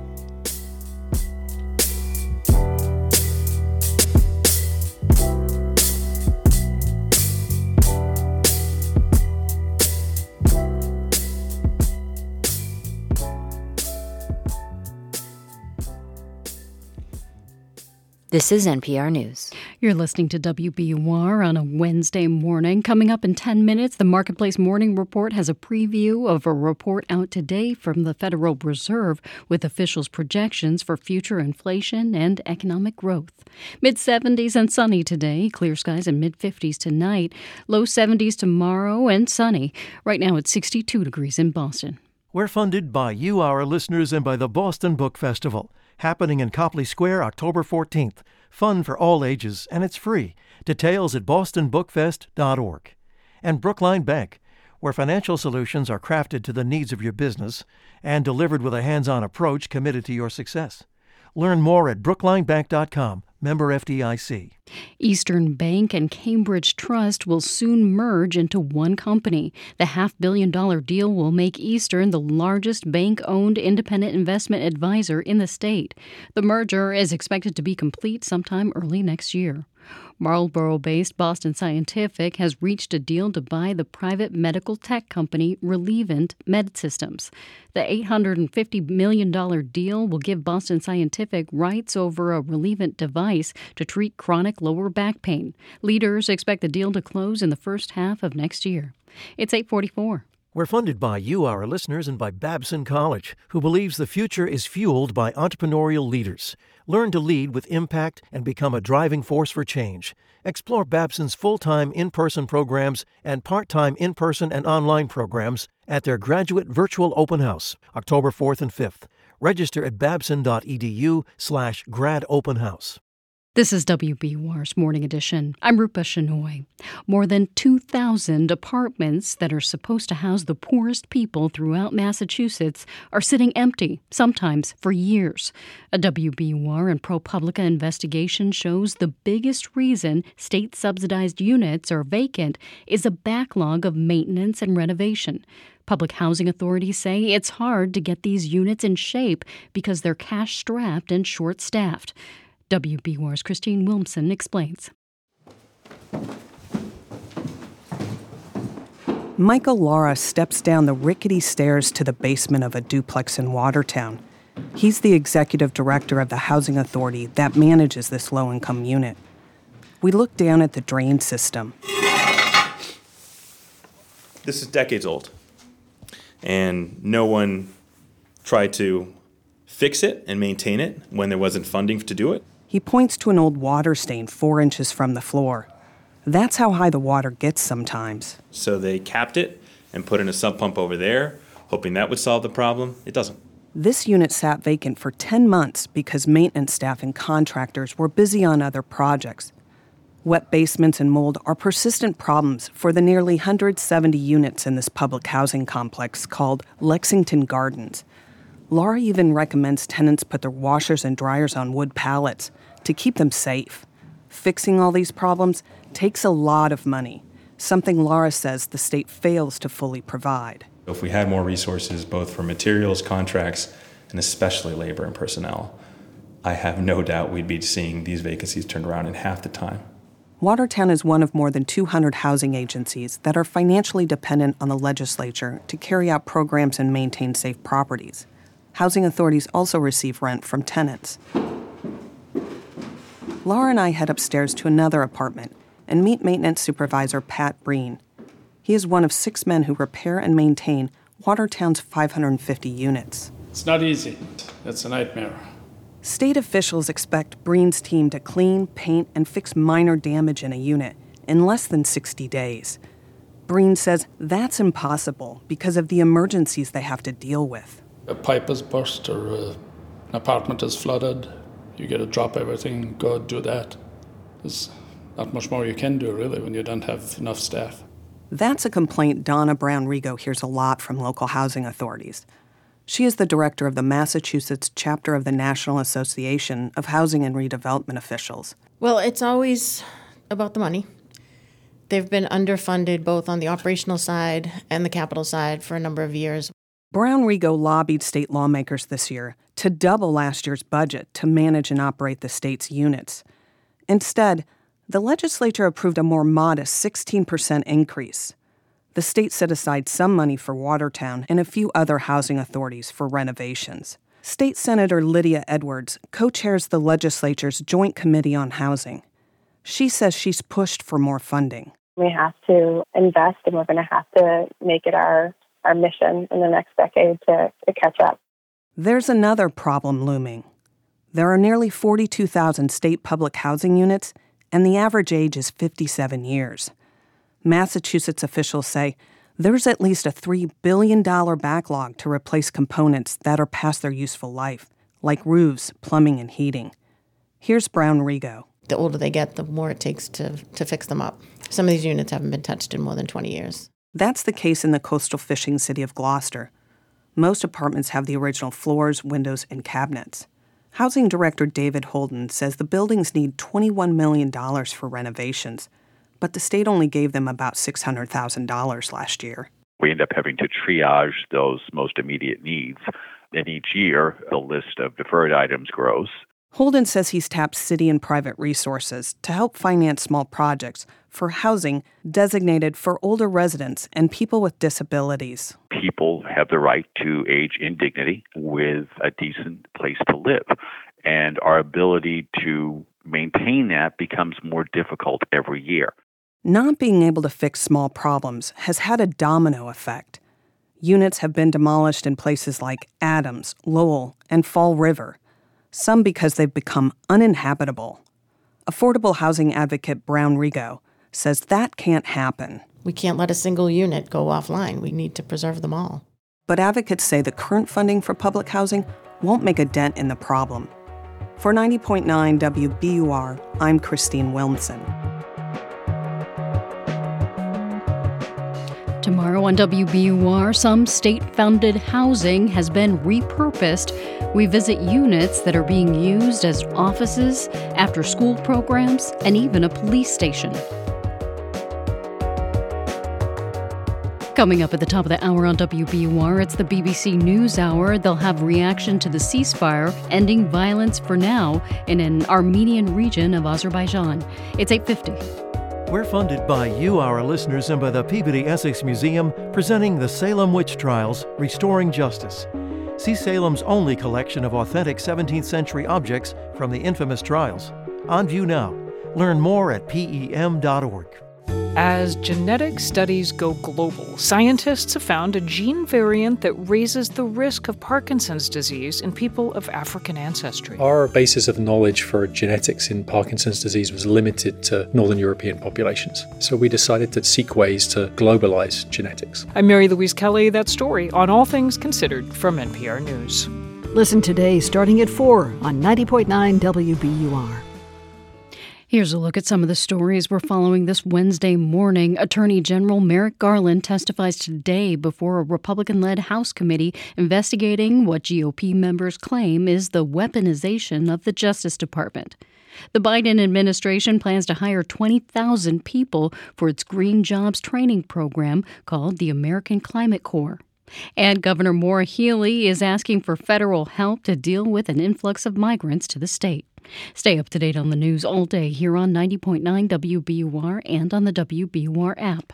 WBUR supporters include Comcast Business, providing businesses with cyber threat security designed to keep devices protected. Comcast Business, powering possibilities. Sunny in mid 70s today, mid 50s tonight under clear skies. Right now it's 63 degrees in Boston. Housing affordability in the U.S. may be about to get even worse. Marketplace Morning Report is supported by C3 AI. C3 Generative AI provides Chat GPT enterprise search that is verifiable, secure, and accurate across all enterprise data. C3.ai. This is enterprise AI. And by the Wall Street Journal, WSJ's Take on the Week podcast breaks down upcoming financial events to help listeners navigate the markets. New episodes available every Sunday. From Marketplace, I'm Sabri Ben-Achour, in for David Brancaccio. There are some 40 million homes across the country which are paying insurance premiums that are lower than what's needed to cover the amount of risk they face from climate change. A new report says a price correction is coming and it will make homes unaffordable for many current homeowners, let alone future ones. Marketplace's Nova Safo is here to explain. Good morning. So we generally assume insurers are pretty good at pricing risk. So why are they off? What's going on here? Yeah, so this report is from the First Street Foundation. That's a nonprofit that researches the intersection of climate change and the real estate market. And it finds that there are two factors at work. One is regulatory. The obvious example in California, where I am, two major insurers in the last 12 months have pulled out because the state limits how much you can raise premiums. That's masked the risks, according to the report. The second issue is the increasing frequency of natural disasters, and predictive modeling has sometimes failed to incorporate the types of structures at risk, what they're made of. And that's what's starting to change and change the outlook. What does this mean in terms of home ownership, housing affordability uh, in the years to come? Yeah, in up to about 30 years from now, what the report says is that if insurance costs are now artificially low, when and if that changes, it's going to either reduce the values of these homes, make people move altogether, or cause more people to skip disaster insurance. And that raises a whole other set of problems. Uh, we've already seen huge premium increases in many markets, often doubling in price. And the report says we should expect those trends to continue. All right, Marketplace's Nova Safo. Thank you so much. You're welcome. All right, let's do the numbers. The FTSE in London is up nine tenths of a percent. S&P, Nasdaq, and Dow futures are all up in the one to two tenths percent range, with the Dow future up 90 points. The yield on the 10-year Treasury is 4.345 percent. Marketplace Morning Report is supported by Vantage Score. Vantage Score credit scoring models are used by over 3,000 banks and fintechs, including nine of the top 10. Learn how Vantage Score helps expand financial inclusion by leveraging predictive analytics at VantageScore.com. And by Amazon Business, helping provide a smarter, easier way to get the supplies businesses need to thrive. Amazon Business, your partner for smart business buying and by UKG, an HR payroll and workforce management solution designed to help make a fairy tale workplace a reality. UKG, our purpose is people. This week, we are looking at tipping and how norms and practices around that have been changing here in the US. But how we do things is not how everyone does things. And so today, we're taking a peek at how a debate over tipping is unfolding for a longtime US ally, South Korea. South Korea is one of many places around the world where you are not expected to leave a tip. Sun Young Jong is a reporter for our news partners at the BBC. She's based in Seoul, and she spoke with my colleague, David Brancaccio. The U.S. has a tradition of tipping. Restaurants is the first place you think of, at least for good service in some settings. Now, this is not true in South Korea. You don't tip? Well, David, Korea has been quite keen on adopting customs from the United States, but tipping is probably the last thing they want from America. When you go out for a meal here, you just head to the counter, settle your bill, and guess what? The bill shows only the meal prices. It's actually against the law for the restaurant to list extra charges like VAT or service fees separate from the food prices.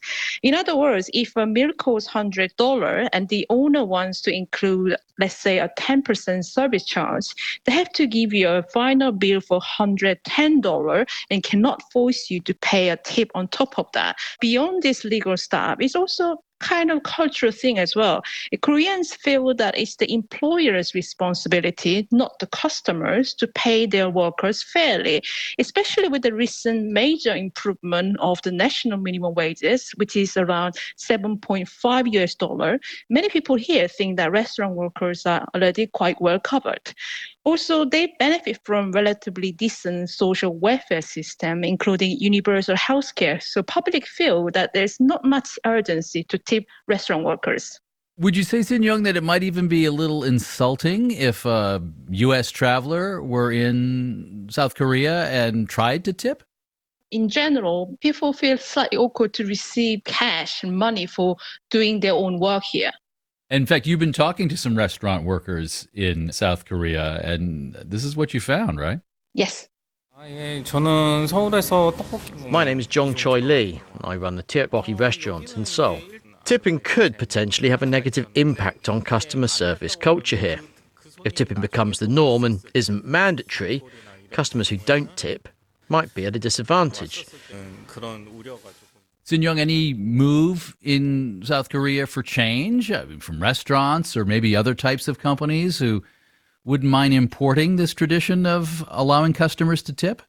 Well, last month, Koreans answers to, let's say, Uber, Kakao Mobility, try something new by asking passengers to uh, give uh, voluntary tips to their drivers. But uh, quite unexpectedly, this small change is as a quite a big argument with people debating whether Korea should introduce a tipping. The result was only about one out of every six people support the tipping. But when it comes to restaurant, there are some exceptions as well. For instance, in fancy Japanese restaurant that offer all-you-can-eat style tuna sashimi, tipping between eight dollars and forty dollars is no more unexpected to incentivize the chef to serve you with a better quality tuna.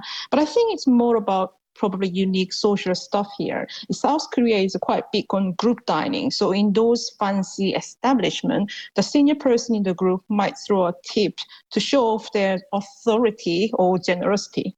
The BBC's Sin Young Jong speaking with us from Seoul. Thank you so much. Thank you. That was Marketplace's David Brancaccio there. Our producers are James Graham, Ollie Dalbertanson, Nick Perez, Ariana Rosas, Alex Schroeder, and Erica Soderstrom. Our senior producer is Meredith Garrettson Morby. And in New York, I'm Sabri Ben-Achour with the Marketplace Morning Report. From APM, American Public Media. WBUR supporters include AE Events, design and production of corporate and nonprofit events, weddings, and conferences. Website at aeevents.com. Authentic, artful, accomplished.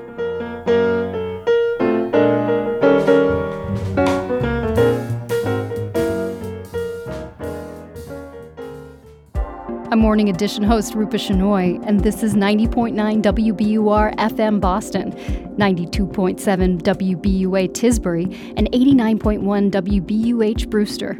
Listen anytime with our app or at WBUR.org. WBUR, Boston's NPR news station.